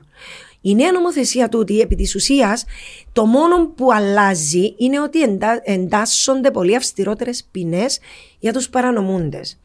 Γιατί με την προηγούμενη νομοθεσία. Λόγου χάρη μπορεί να ήταν τριακόσια με τετρακόσια ευρώ το πρόστιμο που θα μπορούσε το δικαστήριο να εκδικάσει σε κάποιον που λειτουργεί παράνομα έναν υποστατικό, και η άδεια λειτουργίας που πρέπει να πληρώσει στον ΚΟΑ να εκδώσει είναι διακόσια ευρώ. Οπότε αντιλαμβανόμαστε όλοι ότι το κόστος κάποιου που λειτουργούσε παράνομα ήταν ακόμα διακόσια ευρώ εάν το δικαστήριο τον έκρινε ε, παράνομο. Άρα τους κόφτει. Ναι, δεν ήταν αποτρεπτικές οι ποινές. Τώρα οι ποινές αγγίζουν τις είκοσι χιλιάδες. Η πρόταση μας, που ελπίζω να περάσει από τη Βουλή, ε, να πάει στη Βουλή για ψήφιση. Επίσης, αυτή τη στιγμή εντάσσονται και ποινές για αυτούς που παρέχουν υπηρεσίες άθλησης παράνομα. Δηλαδή, εσύ, αν δεν είσαι γυμναστής, και πάει και παρέχεις την υπηρεσία άθλησης, εκτός του ότι καταγγέλλεται, θα καταγγέλλεται το γυμναστήριο, θα καταγγέλλεται και αυτός που παρέχει τις υπηρεσίες. Όταν λέμε άθλησης, εννοούμε και το ποδόσφαιρο, και όχι, το... Γιατί όχι, όμως? Να σας πω. Γιατί εκεί διαφοροποιείται μέσα σε τους κανονισμούς, είναι τα γυμναστήρια και μετά πάμε στα σωματεία και τις σχολές που παρέχουν συγκεκριμένο άθλημα. Όπως είναι το ποδόσφαιρο, όπως είναι το μπάσκετ, όπως είναι. Είναι ένα άθλημα, λοιπόν, όμως. Εκεί όμως η νομοθεσία ρυθμίζει. Λέω ότι η νομοθεσία είναι κανονιστικών πλαίσιων, ναι, για όποιους γνωρίζουν, ε, οπότε είναι και πιο εύκολη τροποποίηση του. Ε, εκεί υπάρχουν και πάλι καθορισμένα από, την, που τον νόμο, που τον κανονιστικό πλαίσιο, ότι εκεί είναι προπονητές, γιατί ξέρετε πολλές ομάδες έχουν το γυμναστή και έχουν και τους προπονητές τους. Ε, καλά, έτσι ένας που διδάσκει ποδηλασία και κολύμπι, έτσι προπονητής τακτικής, έχει να κάνει με την σωματική, ναι, αθλητική διάπλαση, να πούμε, ναι, του αθλητή. Κοιτάξτε, τούτον, ε, εάν με ρωτάτε. Γιατί γυμνα... ε, ε, κάνω ερωτήσεις εγώ. Εγώ είμαι σύμφωνος ότι υπάρχουν πράγμα κριτήρια για να έχεις ένα γυμναστήριο, αλλά η δική μου άποψη είναι, είναι πολλά ψηλό Το, οι τετραετίες. Ναι, πολλά ψηλών κριτήριων. Μπορούσε να, πούμε, ναι, να δημιουργήσει ο ΚΟΑ κατά κάποιον τρόπο, ξέρω εγώ, κάποια training sessions τα οποία να σου δίνει δυνατότητα να φτάνεις σε ένα σημείο. Εσύ λέω να αναλάβεις. Ναι, καταλαβαίνω τι λέτε, γιατί είχαμε και κάποια πρόταση για δημιουργία διπλωμάτων διαιτών. Ναι. Όμως, να σας πω, που τη στιγμή που το πράγμα είναι ρυθμισμένο με νομοθεσία, γιατί υπάρχουν χώρες που το να παρέχεις γυμναστική είναι ρυθμισμένο με νομοθεσία και χώρες που δεν είναι ρυθμισμένο. Στην Ελλάδα, για παράδειγμα, αν δεν απαντούμε, δεν είναι ρυθμισμένο. Όμως, από την άλλη, το να μην είναι ρυθμισμένο συνεπάγεται ότι υπάρχουν και άτομα τα οποία προσφέρουν την υπηρεσία άθλησης ε, με μεγάλους κινδύνους για την ασφάλεια του κοινού. Γιατί δεν μπορεί κάποιος με ένα training δύο, τρία, τέσσερα, πέντε εβδομάδων να μπορεί να Νο, το κάνει. Νομίζω πρέπει να είναι ελεγχόμενα ναι, τα πρέπει courses. Να είναι ελεγχόμενα. Αν τα, μπορούμε να τα πούμε courses. Εγώ ε, δεν θα το έλεγα. Να σας πω για, γιατί δική μου... μια ερώτηση. Ναι. Ο ΚΟΑ γνωρίζει αν οι γυμναστές των ομάδων εγκαταρτισμένοι επιτυχιούχοι κάτι. Όχι. Να, να, ακούστε να σας πω. Για τις ομάδες, όπως σας είπα, μέσα σε τούτη την νομοθεσία υπάρχει η ρύθμιση του λεγόμενου προπονητή ή εκπαιδευτή, ο οποίος μπορεί να μην είναι... Ε, κα, καταρτισμένος ως γυμναστής, όμως σε συνεργασία με όλες τις ομοσπονδίες εκαθορίσαμε το ποιος μπορεί να είναι προπονητής. Συνήθως τι γίνεται, τούτον ρυθμίστηκε σε παγκόσμιο επίπεδο με το ότι η Διεθνής Ομοσπονδία έκαμε training sessions, τα οποία η Ομοσπονδία αναγνωρίζει, π.χ. η Ομοσπονδία του Μπάσκετ, η Ομοσπονδία Γυμναστικής, η Ομοσπονδία του Τέκβοντο. Mm-hmm. ε, διότι αν εγώ πω ότι θα πρέπει στο καράτε να γυμναστής, συνεπάγεται ότι ο γυμναστής ξέρει και μπορεί να προπονεί κάποιον του καράτε. Άρα εκεί... Είναι και γυμναστική το καράτε. Δεν μου ήθελα να σου. Ναι, είναι μόνο τεχνική. Ναι, αλλά δεν σημαίνει ότι ένας γυμναστής μπορεί να το πράξει. Όχι. Όχι. Προσπαθώ να καταλάβω τώρα ναι. το, το, το πλαίσιο. Το πλαίσιο καθορίζεται από τις διεθνείς ομοσπονδίες. Okay. Επειδή οι διεθνείς ομοσπονδίες βγάζουν διπλώματα τα οποία ελέγχουν και κάνουν accredit, δηλαδή. Ε, ε, ε, ε, αποδέχονται τέλος πάντων ως, ως κατάλληλα για να καταρτιστεί κάποιος και να μπορεί σε ναι. παγκόσμιο επίπεδο να το κάνει. Εμείς σε συνεργασία με τις ομοσπονδίες ε, καθορίσαμε ε, μέσα στην νομοθεσία ότι εκείνος που δικαιούται να παρέχει την εκμάθηση του αθλήματος είναι με βάση το δίπλωμα της Παγκόσμιας Ομοσπονδίας ή της Πανευρωπαϊκής. Οπότε εκεί είμαστε καλυμμένοι. Πιάνω για παράδειγμα για να το καταλάβεις την ε, FIFA, την ε, κοπ. Την, την κοπ. Ναι. Ε, αντιλαμβάνεστε ότι τώρα οι προπονητές ποδοσφαίρου έχουν τα διπλώματα από την UEFA, UEFA C, UEFA B. Έτσι UEFA... κάνει για να προπονήσεις ομάδα. Θέλεις το προ. Ναι, για την ομάδα. Λοιπόν. Όμως για τις ακαδημίες είναι άλλες οι απαιτήσεις. Ναι, θέλεις πιο χαμηλό. Με τον ίδιο ακριβώς τρόπο ρυθμίζονται από τις αντίστοιχες ομοσπονδίες των άλλων αθλημάτων. Εξού και τις εντάξαμε ότι οι προπονητές εκπαιδευτές λειτουργούν με αυτόν τον τρόπο. Τώρα πάμε τα γυμναστήρια για, το, για τον ευρύ τον κόσμο.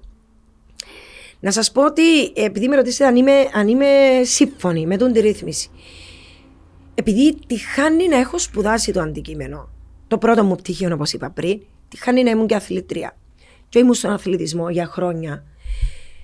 Είμαι από τους ανθρώπους που θεωρούν την γυμναστική επιστήμη και είναι επιστήμη. Η, η, η γυμναστική είναι κάτι απλό και κάτι ανώδυνο που βαριέσαι και τι έγινε να δεν γίνει σωστά.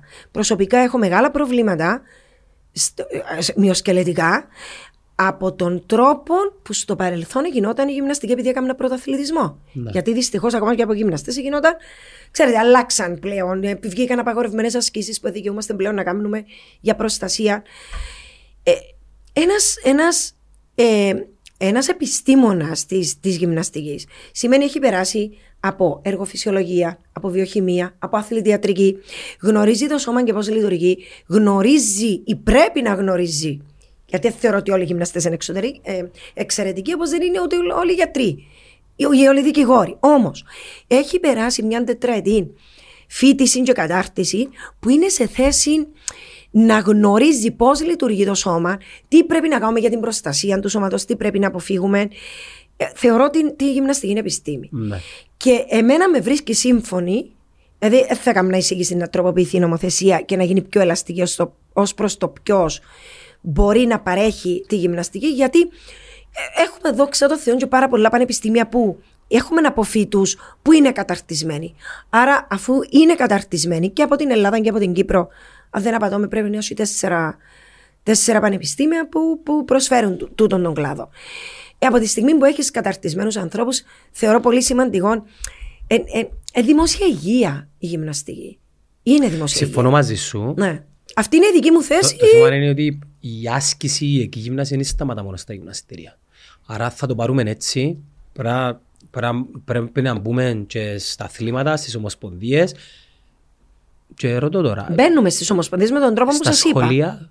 Α, ευχαριστώ, γιατί ήθελα να το πω πριν και ξέχασα το. Δηλαδή, που τη στιγμή που είναι έναν κράτος, φαντάζομαι, επέρασε μια νομοθετική ρύθμιση. Εγκρίθηκε από τη βολή των νομοσχέδιων περί αδειοδότησης και λειτουργίας. Α, να πάμε πίσω να πω και για τον, την ερώτηση μου, μου έκαμε για τον αριθμό. Να πάμε πίσω ναι. όμως. Μετά, να μην το ξεχάσουμε. Ε, το ίδιο, το, η ίδια βουλή θα πράττει και λίγο το ποιος διδάσκει το, το μάθημα της γυμναστικής στα δημοτικά. Ευχαριστώ θα, και στο, πάλι γιατί. Στο ιδιωτικό τομέα είμαστε αυστηροί και πρέπει, αλλά από εδώ είμαστε. Ενώ... Λοιπόν, ε, αν με ρωτάτε την προσωπική μου την άποψη, γιατί εδώ μόνο την προσωπική μου μπορεί να σας πω, γιατί δεν έχω δικαιοδοσία ενός ΚΟΑ στο σχολικό αθλητισμό. Η δικαιοδοσία του ΚΟΑ με την νομοθεσία του είναι μόνο για τον εξωσχολικό. Θα έπρεπε. Δεν επιτρέπεται αυτή τη στιγμή να έχω ΣΕΝ πάνω στο σχολείο. Γιατί? Γιατί αυτό είναι. Είναι ακόμη... Υπουργείο Παιδείας και Αθλητισμού. Ναι, αλλά το, ε, με βάση την νομοθεσία λέω δεν επιτρέπεται. Άξι. Δεν έχω δικαιοδοσία. Η νέα αθλητική ενιαία νομοθεσία που προωθούμε θέλουμε να μην είναι μόνο εξωσχολικό, να είναι όλο το φάσμα. Του αντιδράσει. Ναι, να σας πω ότι γνωρίζω, γιατί όπως σας είπα είναι κομμάτι του ΚΟΑ, ναι. αλλά είναι κομμάτι του Υπουργείου Παιδείας. Ε, αν με ρωτάτε την προσωπική μου την άποψη, ναι. Ξεκάθαρα ναι. Θεωρώ ότι στα σχολεία είναι ακόμα πιο κρίσιμο να είναι σωστά καταρτισμένος ο γυμναστής. Και εγώ δεν είμαι από τους ανθρώπους που πιστεύουν ότι ζούμε την εποχή της εξειδίκευσης. Τούν το πολυδύναμος, ο ένας πολυδύναμος, χωρίς να θέλω να το υποβαθμίσω. Δεν μπορούμε να κάνουμε λίγο απ' όλα. Πρέπει να εξειδικευόμαστε σε συγκεκριμένα πράγματα. Και από τη στιγμή που ζούμε την εποχή, πιστεύω ειδικά για την άθληση και ειδικά να αναλογιστούμε για τα προβλήματα τα οποία έχουν τα παιδιά τώρα. Νομίζω είδατε τις θέσεις μας σε παχυσαρκία, διαβήτης. Σε ακινησία, διαβήτη. Εν, εν, πολύ ανησυχητικά τα αποτελέσματα. Νομίζω ότι θα βοηθούσε να ενταχθούν καταρτισμένοι γυμναστές. Υπάρχουν αντιδράσεις εξ όσο γνωρίζω. Νομίζω όμως ότι το θέμα είναι ε, ε, οι αντιδράσεις που υπάρχουν. Ε, ε, νομίζω ότι είναι επί της ουσίας, oh. αλλά είναι... Ε, ε, Ε, εργασιακό, το, εργασιακό θέμα. Το θέμα, συνδικαλιστικό. Εντάξει, το, συνδικαλιστικό. Είμαι όμως ένα κράτος το οποίο ε, ψηφίζει νόμους, περνά νομοσχέδια, περνά κάποια, πώς τα λέμε, κάποια άισο. Ε, μπορώ που τη μια να είμαι αυστηρός και όπως λες εσύ τα γυμναστήρια πρέπει να πληρούν τα κριτήρια. Mm-hmm. Οι, οι, διοχτή, οι ιδιοκτήτες, οι άνθρωποι οι οποίοι εξυπηρετούν τον κόσμο πρέπει να είναι πτυχιούχοι, αλλά σε έναν ακόμα πιο ευαίσθητο κομμάτι. Και κρίσιμες ηλικίες. Ε, ε, δηλαδή, ε, μου κάνει νόημα. Ναι, ε, γι' αυτόν και είπα την άποψή μου νόμο, ότι... Φωτον ναι. έχεις έτοιμον και γίνεται δουλειά από τον Κουάντζο, φέρεις τα με. Ναι. Και να μας πούν τι οι όποιοι αντιτίθονται σε τούτο το... το σε τούτη την προσέγγιση. Επειδή φαντάζομαι αντιτίθονται οι δασκάλοι. Ναι, αυτοί που διδάσκουν μέχρι σήμερα. Την... Ναι. Επειδή στο δημοτικό υιοθετήθηκε ένα μοντέλο του ο δάσκαλος να κάνει διάφορες... διάφορα αντικείμενα, αν θέλετε, να διδάσκει. Το λίγο απ' όλα που λέγαμε. Ναι, απλώς τη γυμναστική τη βλέπω ως κάτι διαφορετικό. Δηλαδή, θέλει άλλη εξειδίκευση. Γνώση, όπως είπα πριν, του σώματος, των διεργασιών, του κυκλοφοριακού, του, του, του αναπνευστικού. Θέλει γνώση για να μπορεί να γίνει σωστά. Ναι.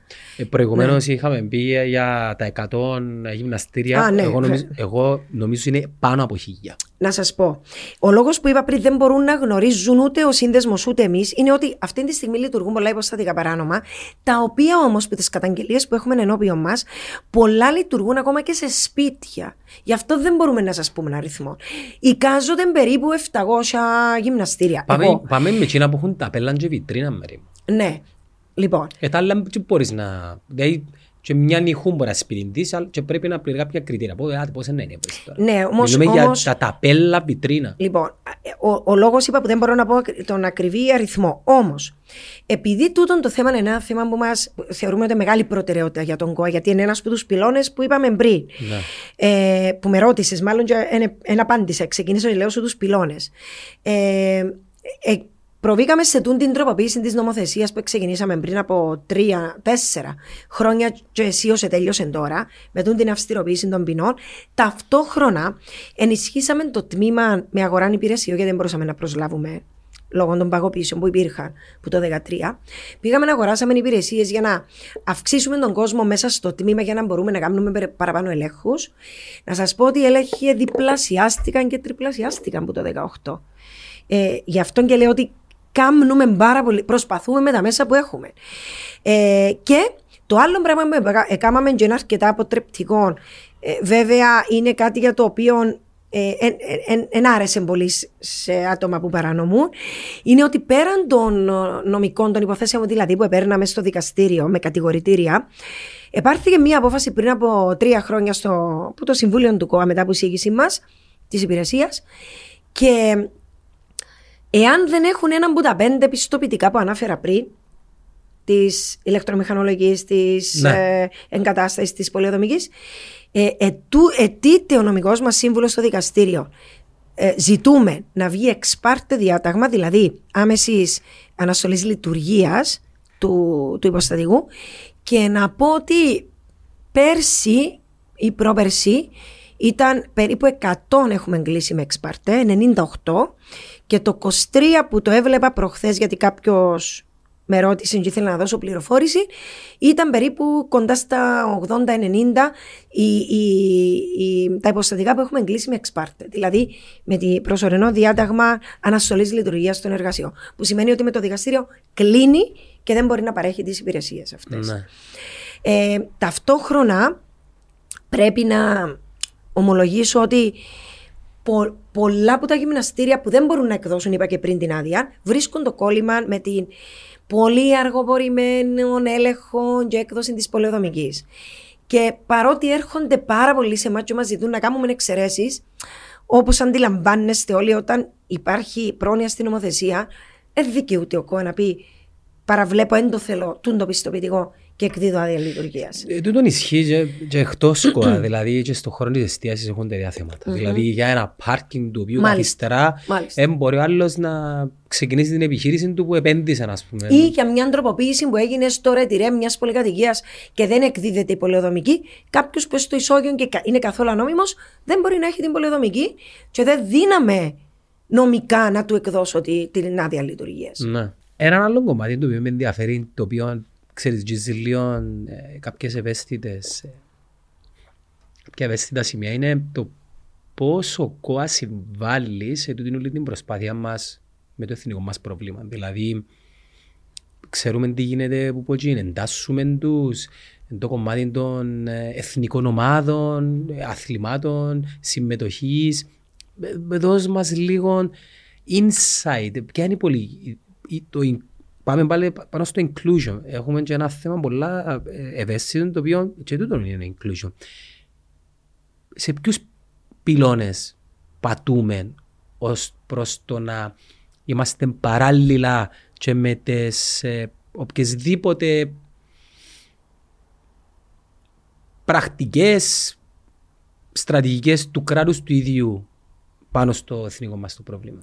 Ε, αντιλαμβάνεσαι, ερώτησες με πριν για τους πυλώνες, αλλά τελικά αγγίζουμε τον έναν έναν τον πυλώνα και να τους πούμε ναι. στο τέλος ποιοι είναι, διότι πολύ σωστά είπες πριν, αγωνιστικός, εγκαταστάσεις, γυμναστήρια. Ε, σας είπα για τις εγκαταστάσεις και το τι επιχορηγούμε ακόμα και για κοινωνικό αθλητισμό. Να, ναι. να σας τα πω αν έχουμε χρόνο σε λίγο. Αλλά τούτο το κομμάτι είναι επίσης κάτι πολύ σημαντικό, το οποίο επιλαμβάνεται ο ΚΟΑ ως πολιτεία. Γιατί το επαναλαμβάνω ότι ο, ο ΚΟΑ είναι βραχίωνας της πολιτείας, είναι βραχίωνας του Υπουργείου Παιδείας, άρα. Και της πολιτείας, άρα οι πολιτικές του πρέπει να συνάδουν και να υποστηρίζουν, ε, να είναι υποστηρικτικές προς όλες τις άλλες πολιτικές του κράτους. Το ίδιο συμβαίνει και με, τους, με το θέμα των εθνικών, ε, με τους Τουρκοκύπριους. Όπως πιστεύω ότι γνωρίζουν πολλοί, ε, και για το κομμάτι του inclusion που ανέφερες, οι Τουρκοκύπριοι για τον αθλητισμό της Κύπρου έχουν ανοιχτή πρόσκληση από τον ΚΟΑ και από όλες τις ομοσπονδίες για συμμετοχή τους στα πρωταθλήματα τα εθνικά της Κύπρου. Δεν εξαιρούνται με κανέναν τρόπο. Υπάρχει ανταποκρίση. Και για, να σας πω, και έχουν επίσης ανοιχτή πρόσκληση για συμμετοχή και στο εξωτερικό, εκπροσωπώντας την Κύπρο μέσω ασφαλώς αυτό είναι αδιαπραγμάτευτο κριτήριο, μέσω της ένταξής τους στην αντίστοιχη εθνική κυπριακή ομοσπονδία του αθλήματος. Ναι. Με κανέναν άλλον τρόπο δεν μπορεί να συμμετάσχει νόμιμα ένας Τουρκοκύπριος σε αγώνες στο εξωτερικό. Έχουμε Τουρκοκύπριο στην εθνική του μπάσκετ. Αυτό θα έλεγα. Πρόσφατα έγινε. Ναι, είδα το όνομα του. Ωραία. Και είδα και πρόσφατα συμμετοχή της Ομόνοιας. Στο τέννις δεν το ήξερα. Όχι, υπάρχουν και σε άλλα αθλήματα. Είναι νίκη για μας το πράγμα. Ασφαλώς. Είναι νίκη για όλους, όχι μόνο για μας. Εντάξει, γιατί... που τη δική μας την πλευρά μου, ναι, προσπαθούμε. Θέλω ναι. Να... Ε, όμως ταυτόχρονα θέλω να πω ότι επειδή υπάρχουν πολλά προβλήματα που για εθνικούς λόγους δεν μπορώ να επεκταθώ, που αντιμετωπίζουμε, γιατί ξέρετε, ο αθλητισμός είναι ένα εξαιρετικό πεδίο εφαρμογής της διπλωματίας. Ναι. Αν αντιλαμβάνεστε τι εννοώ. Κερδίζεις. Όχι, είναι ίσως, εγώ το βλέπω ως το καλύτερο μέσο επίτευξης διπλωματίας. Ένα, ένα πίστευτες οι δυνατότητες που σου δίνονται με τον αθλητισμό για να επιτύχεις την διπλωματία σου. Και δεν αναφέρομαι στην αθλητική μόνο διπλωματία. Στη διπλωματία ενός κράτους μέσω του αθλητισμού. Είναι ισχυρότατο. Να περάσει μηνύματα, ας πούμε. Μπράβο. Είναι ισχυρότατο εργαλείο. Είδα εκπροσωπήσεις αθλητών, π.χ. στην Τουρκία, την αποδοχή της σημαίας μας. Ε, του κράτους μας, των αθλητών μας. Βέβαια. Ε, τότε να, να αναφέρω ότι πρόσφατα, πριν από ένα χρόνο που ήταν το, το συνέδριο ε, των Υπουργών Αθλητισμού στην Αντάλια της Τουρκίας, θέλω να σας πω ότι η σημαία μας εκκυμάτιζε, η Κυπριακή, η σημαία... Ε, Επιές. Ασφαλώς. Ναι, συμμετείχα, ναι. ναι. Ε, ε, συμμετείχα, έκαναμε παρέμβαση, εκπροσωπούσαμε βέβαια ε, την Πώς Υπουργό. Με, με αγκάλες ανοιχτές, αγκαλιές ανοιχτές. Ναι. Θέλω να σας πω ότι για εμάς που ασχολούμαστε με τον αθλητισμό, ε, γι' αυτόν είπα πριν ότι είναι ένα ισχυρότατο μέσο ο αθλητισμός για επίτευξη άλλων στόχων. Ο, ο αθλητισμός ενώνει και πρέπει να ενώνει. Και πρέπει να αντιληφθούμε τη δύναμη που έχει για να μπορέσουμε να επιτύχουμε και άλλες πολιτικές και στρατηγικές μας και να μας βοηθήσει και στο εθνικό μας θέμα. Θέλω να σας πω ότι επειδή προσωπικά είμαι πολύ ανοιχτός άνθρωπος, γιατί και στην Αγγλία που σπούδασα είχα και φίλους Τουρκοκυπρίους και Τούρκους επίσης συμφοιτητές, με τους οποίους ε, έχουμε γίνει και φίλοι. Ο, ο, ο διευθυντής, ο ομόλογος μου στην Τουρκία, δεν σας κρύβω ότι έχουμε μια εξαιρετική σχέση και χάρη και να πίστευτα πάντοτε όταν βρισκόμαστε είτε στο Στρασβούργο, στο Συμβούλιο της Ευρώπης, είτε στις Βρυξέλλες. Ε, βγαίνουμε να φάμε μαζί, συζητάμε πολλά πράγματα, τις δικές τους αγωνίες. Ενώνει ο αθλητισμός. Βεβαίως. Και τα κοινά βιώματα και τα κοινές προκλήσεις που έχουμε. Το σπορτ ενέναν, ας πούμε, για παράδειγμα. Ακριβώς. Και όμως, ε, βλέπετε, όπως είπα πριν, η σημαία μας εκκυμάτιζε στην Αντάλια της Τουρκίας. Ε, και ήταν υποχρεωμένοι και εκείνοι να αποδεχθούν τα σύμβολα μας, από την Ευρωπαϊκή Ένωση βέβαια, από την Ευρώπη. Το ίδιο όμως και εμείς είμαστε υποχρεωμένοι. Να, και είναι μάλλον, είμαστε υποχρεωμένοι, το κράτος έχει τούτη την πολιτική και αυτή η πολιτική του κράτους πρέπει να εφαρμόζεται και στον αθλητισμό. Και δεν ξέρω αν είχες, επειδή με κοίταξες για τις σημαίες, αν είχες κάτι υπόψη σου, επειδή και πριν από λίγους μήνες έγινε ένα περιστατικό με μια αθλητική διοργάνωση στην Πάφο, όπου, όπου κατέβηκαν η, η σημαία η τουρκική, εμένα, όχι εμένα ως, ως μέρη, και ως Γενική Διευθύντρια του και ως κόμμας βρίσκει αντίθετους τούτη πολιτική. Και μάλιστα όταν θα διοργανωνόταν το event τούτων των αθλητικών, η γραμματέας του Δήμου επικοινώνησε μαζί μας και μας ρώτησε προς τιμήν της για το πώς πρέπει να το χειριστεί. Της δώσαμε κατευθυντήριες οδηγίες για το πώς πρέπει να το διαχειριστεί, όπως ακριβώς θα διαχειριζόμασταν ένα συνέδριο medical, ιατρικής, ένα συνέδριο οτιδήποτε στην Κύπρο, μια εκπροσώπηση της Τουρκίας στην Κύπρο, με τον ίδιο τρόπο έπρεπε να διαχειριστούμε και το θέμα της σημαίας και του αθλητή. Μα, μα νίκη για μας είναι το πράγμα. Ναι, αντιλαμβάνουμε λίγο το ευαίσθητο σημείο, αλλά από την άλλη είναι νίκες του. Τι παλεύκουμε εμείς για την αναγνώριση της Κυπριακής Δημοκρατίας. Μα η συμμετοχή και μόνον από κάποιον, μια, ναι, μια τουρκική αντιπροσωπεία συνεπάγεται ε, αναγνώριση. Ναι. Και, και πιάμε και κατεβάσαμε τη σημαία. Ε, όχι, είναι πιάμε, είναι κατεβάσαμε. Άκουσα ότι δεν θυμάμαι από, δεν θυμάμαι από πού κατέβηκαν, αλλά τελικά κατέβηκαν οι, οι σημαίες. Ε, υπήρξαν αντιδράσεις. Υπήρξαν αντιδράσεις και γιατί κατέβηκε και γιατί ανέβηκε. Ναι. Από διαφορετικές μερίδες του πληθυσμού. Και είσαι εσύ μες στη μέση τώρα που... Μα νομίζω ότι ως ΚΟΕ πήραμε και σαφή θέση, γιατί ναι. όπως σας είπα, τούτα είναι κατά το δοκούν που αποφασίζονται από τον εκάστοτε Γενικό Διευθυντή. Είμαστε υποχρεωμένοι να εφαρμόζουμε την πολιτική του κράτους και η πολιτική του κράτους μας είναι αυτή. Ναι. Ένα απλό θέλω από το θέμα. Εκαλύψαμε πολλά. Ένα δύο ώρων όπως σου είχα πει, επειδή ξέρω ότι μετά να αυξήσεις και στο γυαλί. Να σε ευχαριστήσω, Μαίρη μου, που ήρθες. Είχα κι άλλα μες στο νου, αλλά ξέρεις, να το πάρουμε τετράωρον και επειδή στην Κύπρο έχουμε ούτε τρένα, ούτε τραμ, ούτε μετρό που ο κόσμος έχει την ώρα, πιθανόν να το ανανεώσουμε για κάποια στιγμή στο μέλλον. Θα πιάσω την ευκαιρία κλείνοντας, επειδή ερώτησες με πριν κάτι, γιατί θέλω να αφήνω αναπάντητα πράγματα. Ε, ερώτησες με κάτι στην αρχή που είναι αναπάντητο και, να, και κάτι στο τέλος. Για τους πυλώνες να ξεκινήσω. Όπως εφάνηκε μέσα από τη συζήτησή μας, ο ΚΟΑ καλείται να επιληφθεί όλον το φάσμα του αθλητισμού. Από τον αγωνιστικό, εν είπαμε πριν ότι, τούτα είναι τα αυτονόητα βέβαια, νομίζω εν πρέπει να το πούμε, ότι υπάρχουν σχεδιασμοί στήριξης των αθλητών υψηλής επίδοσης, των ταλέντων, της επιχορήγησης της συμμετοχής τους για να εξασφαλίσουν τα όρια για να συμμετέχουν και σε Ολυμπιακούς και σε άλλους αγώνες. Άρα, όλη αυτή η στήριξη που έχουν οι αθλητές ε, πρωταθλητισμού είναι κρατική. Επιπρόσθετα, έχει και το κομμάτι του μαζικού αθλητισμού που είναι το άγο. Εδώ να αναφέρω μόνο ότι. Είναι τεράστια η δουλειά που γίνεται. Ξέρετε ότι έχουμε περίπου εξακόσια με πεντακόσια ενενήντα οκτώ κέντρα ανά το Παγκύπριο για το άγο. Ε, δεν ξέρω τον αριθμό, αλλά ξέρω τη λειτουργία. Με δεκαπέντε χιλιάδες συμμετέχοντες. Από τεσσάρων μέχρι ενενήντα τεσσάρων ετών. ενενήντα τέσσερα είναι η μεγαλύτερη μας. Είναι κυρία και είναι η μεγαλύτερη μας ε, συμμετοχή σε με, μεγαλύτερη σε ηλικία. Μετά τις ώρες σχολείου, ναι. Ναι, ναι, ναι. Είναι εξωσχολικός αθλητισμός στο άγο. Με ένα μικρό αν, αντίτιμο, φαντάζομαι. Πολύ μικρό και μάλιστα για συγκεκριμένες ομάδες του πληθυσμού, όπως είναι η τρίτη ηλικία, τελείως δωρεάν. Εντελώς δωρεάν. Και λειτουργούμε και σε παρατηρητήρια τρίτης ηλικίας και σε πολλούς χώρους, σε δήμους, δωρεάν για, τους, για τα άτομα τρίτης ηλικίας. Ε, ασχολούμαστε, όπως είπα πριν, με τη δημιουργία εγκαταστάσεων. Όπως βγήκε μέσα από τη συζήτηση, τόσο για τον αγωνιστικό αθλητισμό του ποδοσφαίρου, του μπάσκετ, όσο και για τον κοινωνικό αθλητισμό.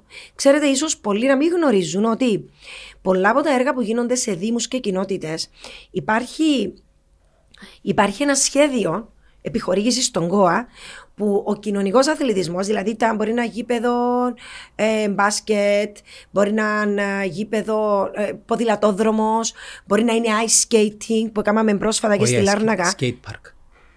Ice skating, με σίγουρα. Skate park. Να γιώσουμε στην Κύπρο. Όχι, ice skating είναι ακόμα. Ήταν να σε ρωτήσω, αλλά τα skate park δικής σας πρωτοβουλία.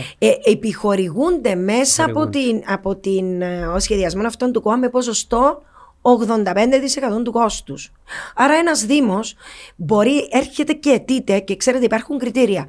Αναλόγως με το μέγεθος του δήμου, ένας δήμος μπορεί να δικαιούται τέσσερα έργα, έξι έργα, τρία έργα. Να τους ελέγχετε όμως επειδή να σου πω κάτι. Μα είναι πάντα με τις διαδικασίες. Και αν τα κονδύλια ολοκληρώνουν το έργο και μεταφύνουν τα στο έλεος του Θεού. Ναι, εννοείται το μετά, γιατί όσον αφορά την ανέγερση, με τις διαδικασίες του δημοσίου του υποχρεούνται. Να σου πω ξέρω τι λέτε, η διαχείριση. Στην Λακαδάμια, να πούμε, έχει έναν κομματάκι που έχει skate park. Και γράφει πόξο που είναι ταπελάν ότι απαγορεύονται ποδήλατα, σκύλοι κ.ο.κ. και διατηρείται το χώρο καθαρός. Ο χώρος είναι χτυζό, είναι επικίνδυνος επειδή κάτω το κουγκρίν το οποίο πρέπει να λύω, ένα λιωμένο. Και ποδήλατας μπαίνουν και λερωμένος είναι και τα τέγια είναι. Άρα ο ΚΟΑ, ναι μεν, πιθανόν να μπορούσε να το σπάσει σε ξέρω εγώ, τρία χρόνια να, δώσω το, να σου δώσω το κονδύλιο για να προνοήσει ότι γίνεται και συντήρηση. Αυτό, και μόνο που, να το ζητούμε, αυτό που ζητούμε πλέον και βάζουμε και στα δικά μας έργα, στα μεγάλα μας έργα για παράδειγμα, μετά από εισήγηση του Γενικού Ελεκτή και του Γενικού Λογιστηρίου, βάζουμε και πρόνοιες για δωδεκαετή συντήρηση. Ε, ε, όμως δεν είναι μόνο η συντήρηση, είναι θέμα διαχείρισης από ό,τι αντιλαμβάνομαι. Είναι μόνο η συντήρηση της εγκατάστασης. Όχι, μιλώ το πιο operational κομμάτι, ναι. Που είναι η διαχείριση που, για να το διατηρείς καθαρό, που τούτο θα έχει αντίκτυπο και στην ε, μακροζωία του έργου. Στην ασφάλεια. Ε, στην ασφάλεια.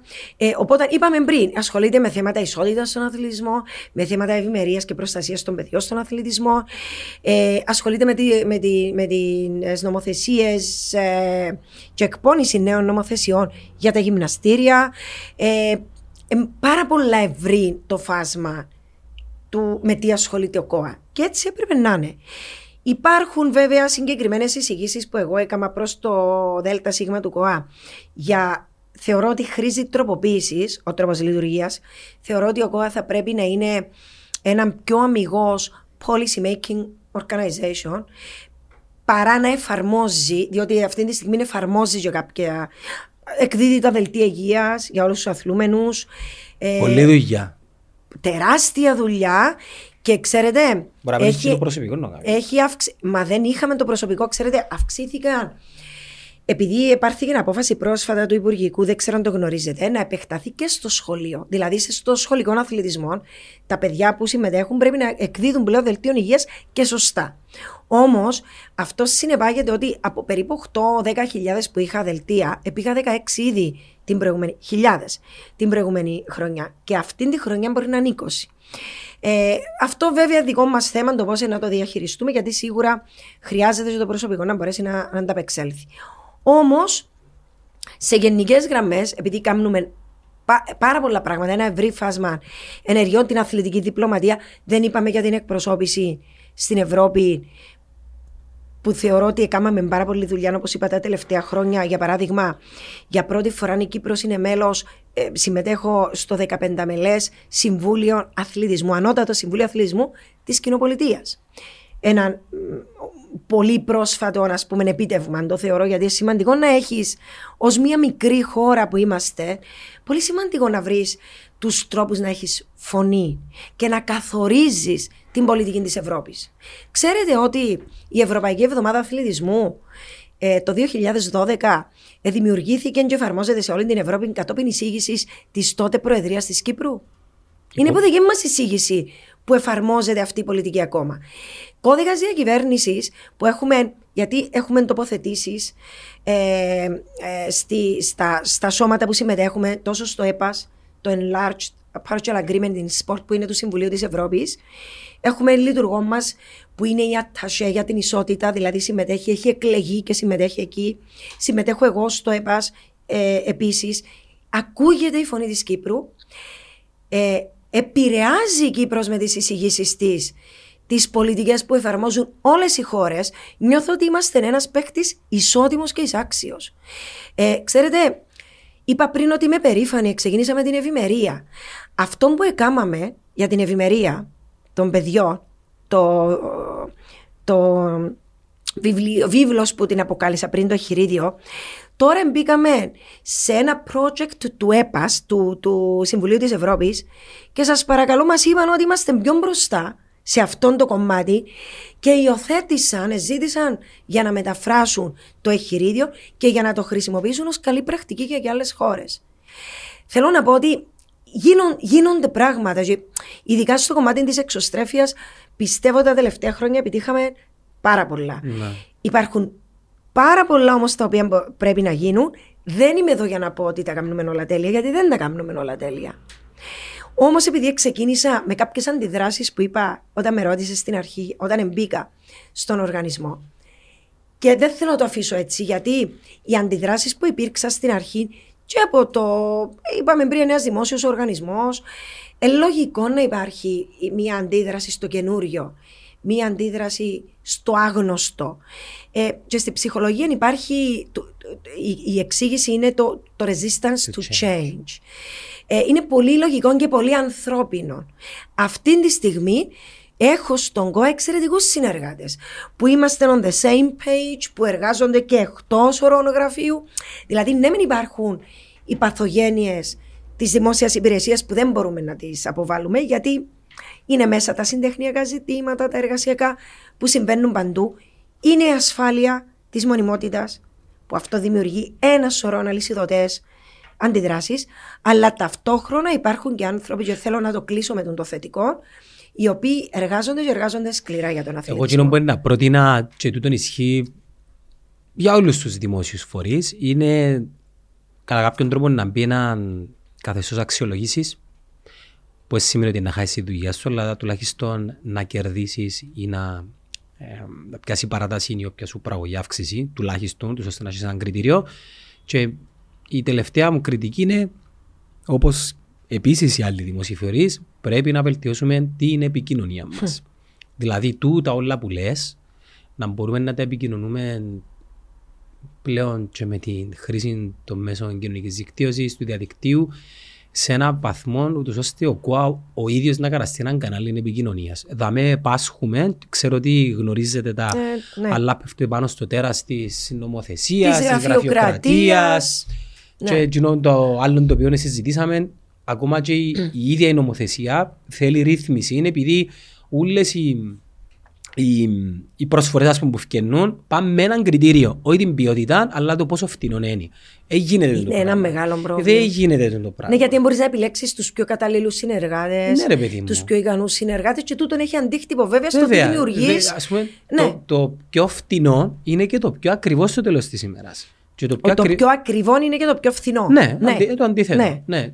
Δεν ξέρω, του, του, και τούτα, δηλαδή είναι και μόνο αθλητισμός, είναι ναι, και ναι. η επικοινωνία, το τι βγάλω προς τα έξω, το promotion της Γενικής Διευθυντριάς, το promotion του Διοικητικού Συμβουλίου, θωρείς υπήρξαν τώρα κάποιες αντιδράσεις για το, για το Γιάννο. Να υπάρχει ένα κανάλι επικοινωνίας, μέσα ναι. στο οποίο να, να το, όχι να τοποθετηθεί ο ίδιος, να επικοινωνήσει ο ίδιος, ας πούμε, να, να ενταχθεί, να κατευνάσει, να, να αποτρέψει το, την προκατάληψη.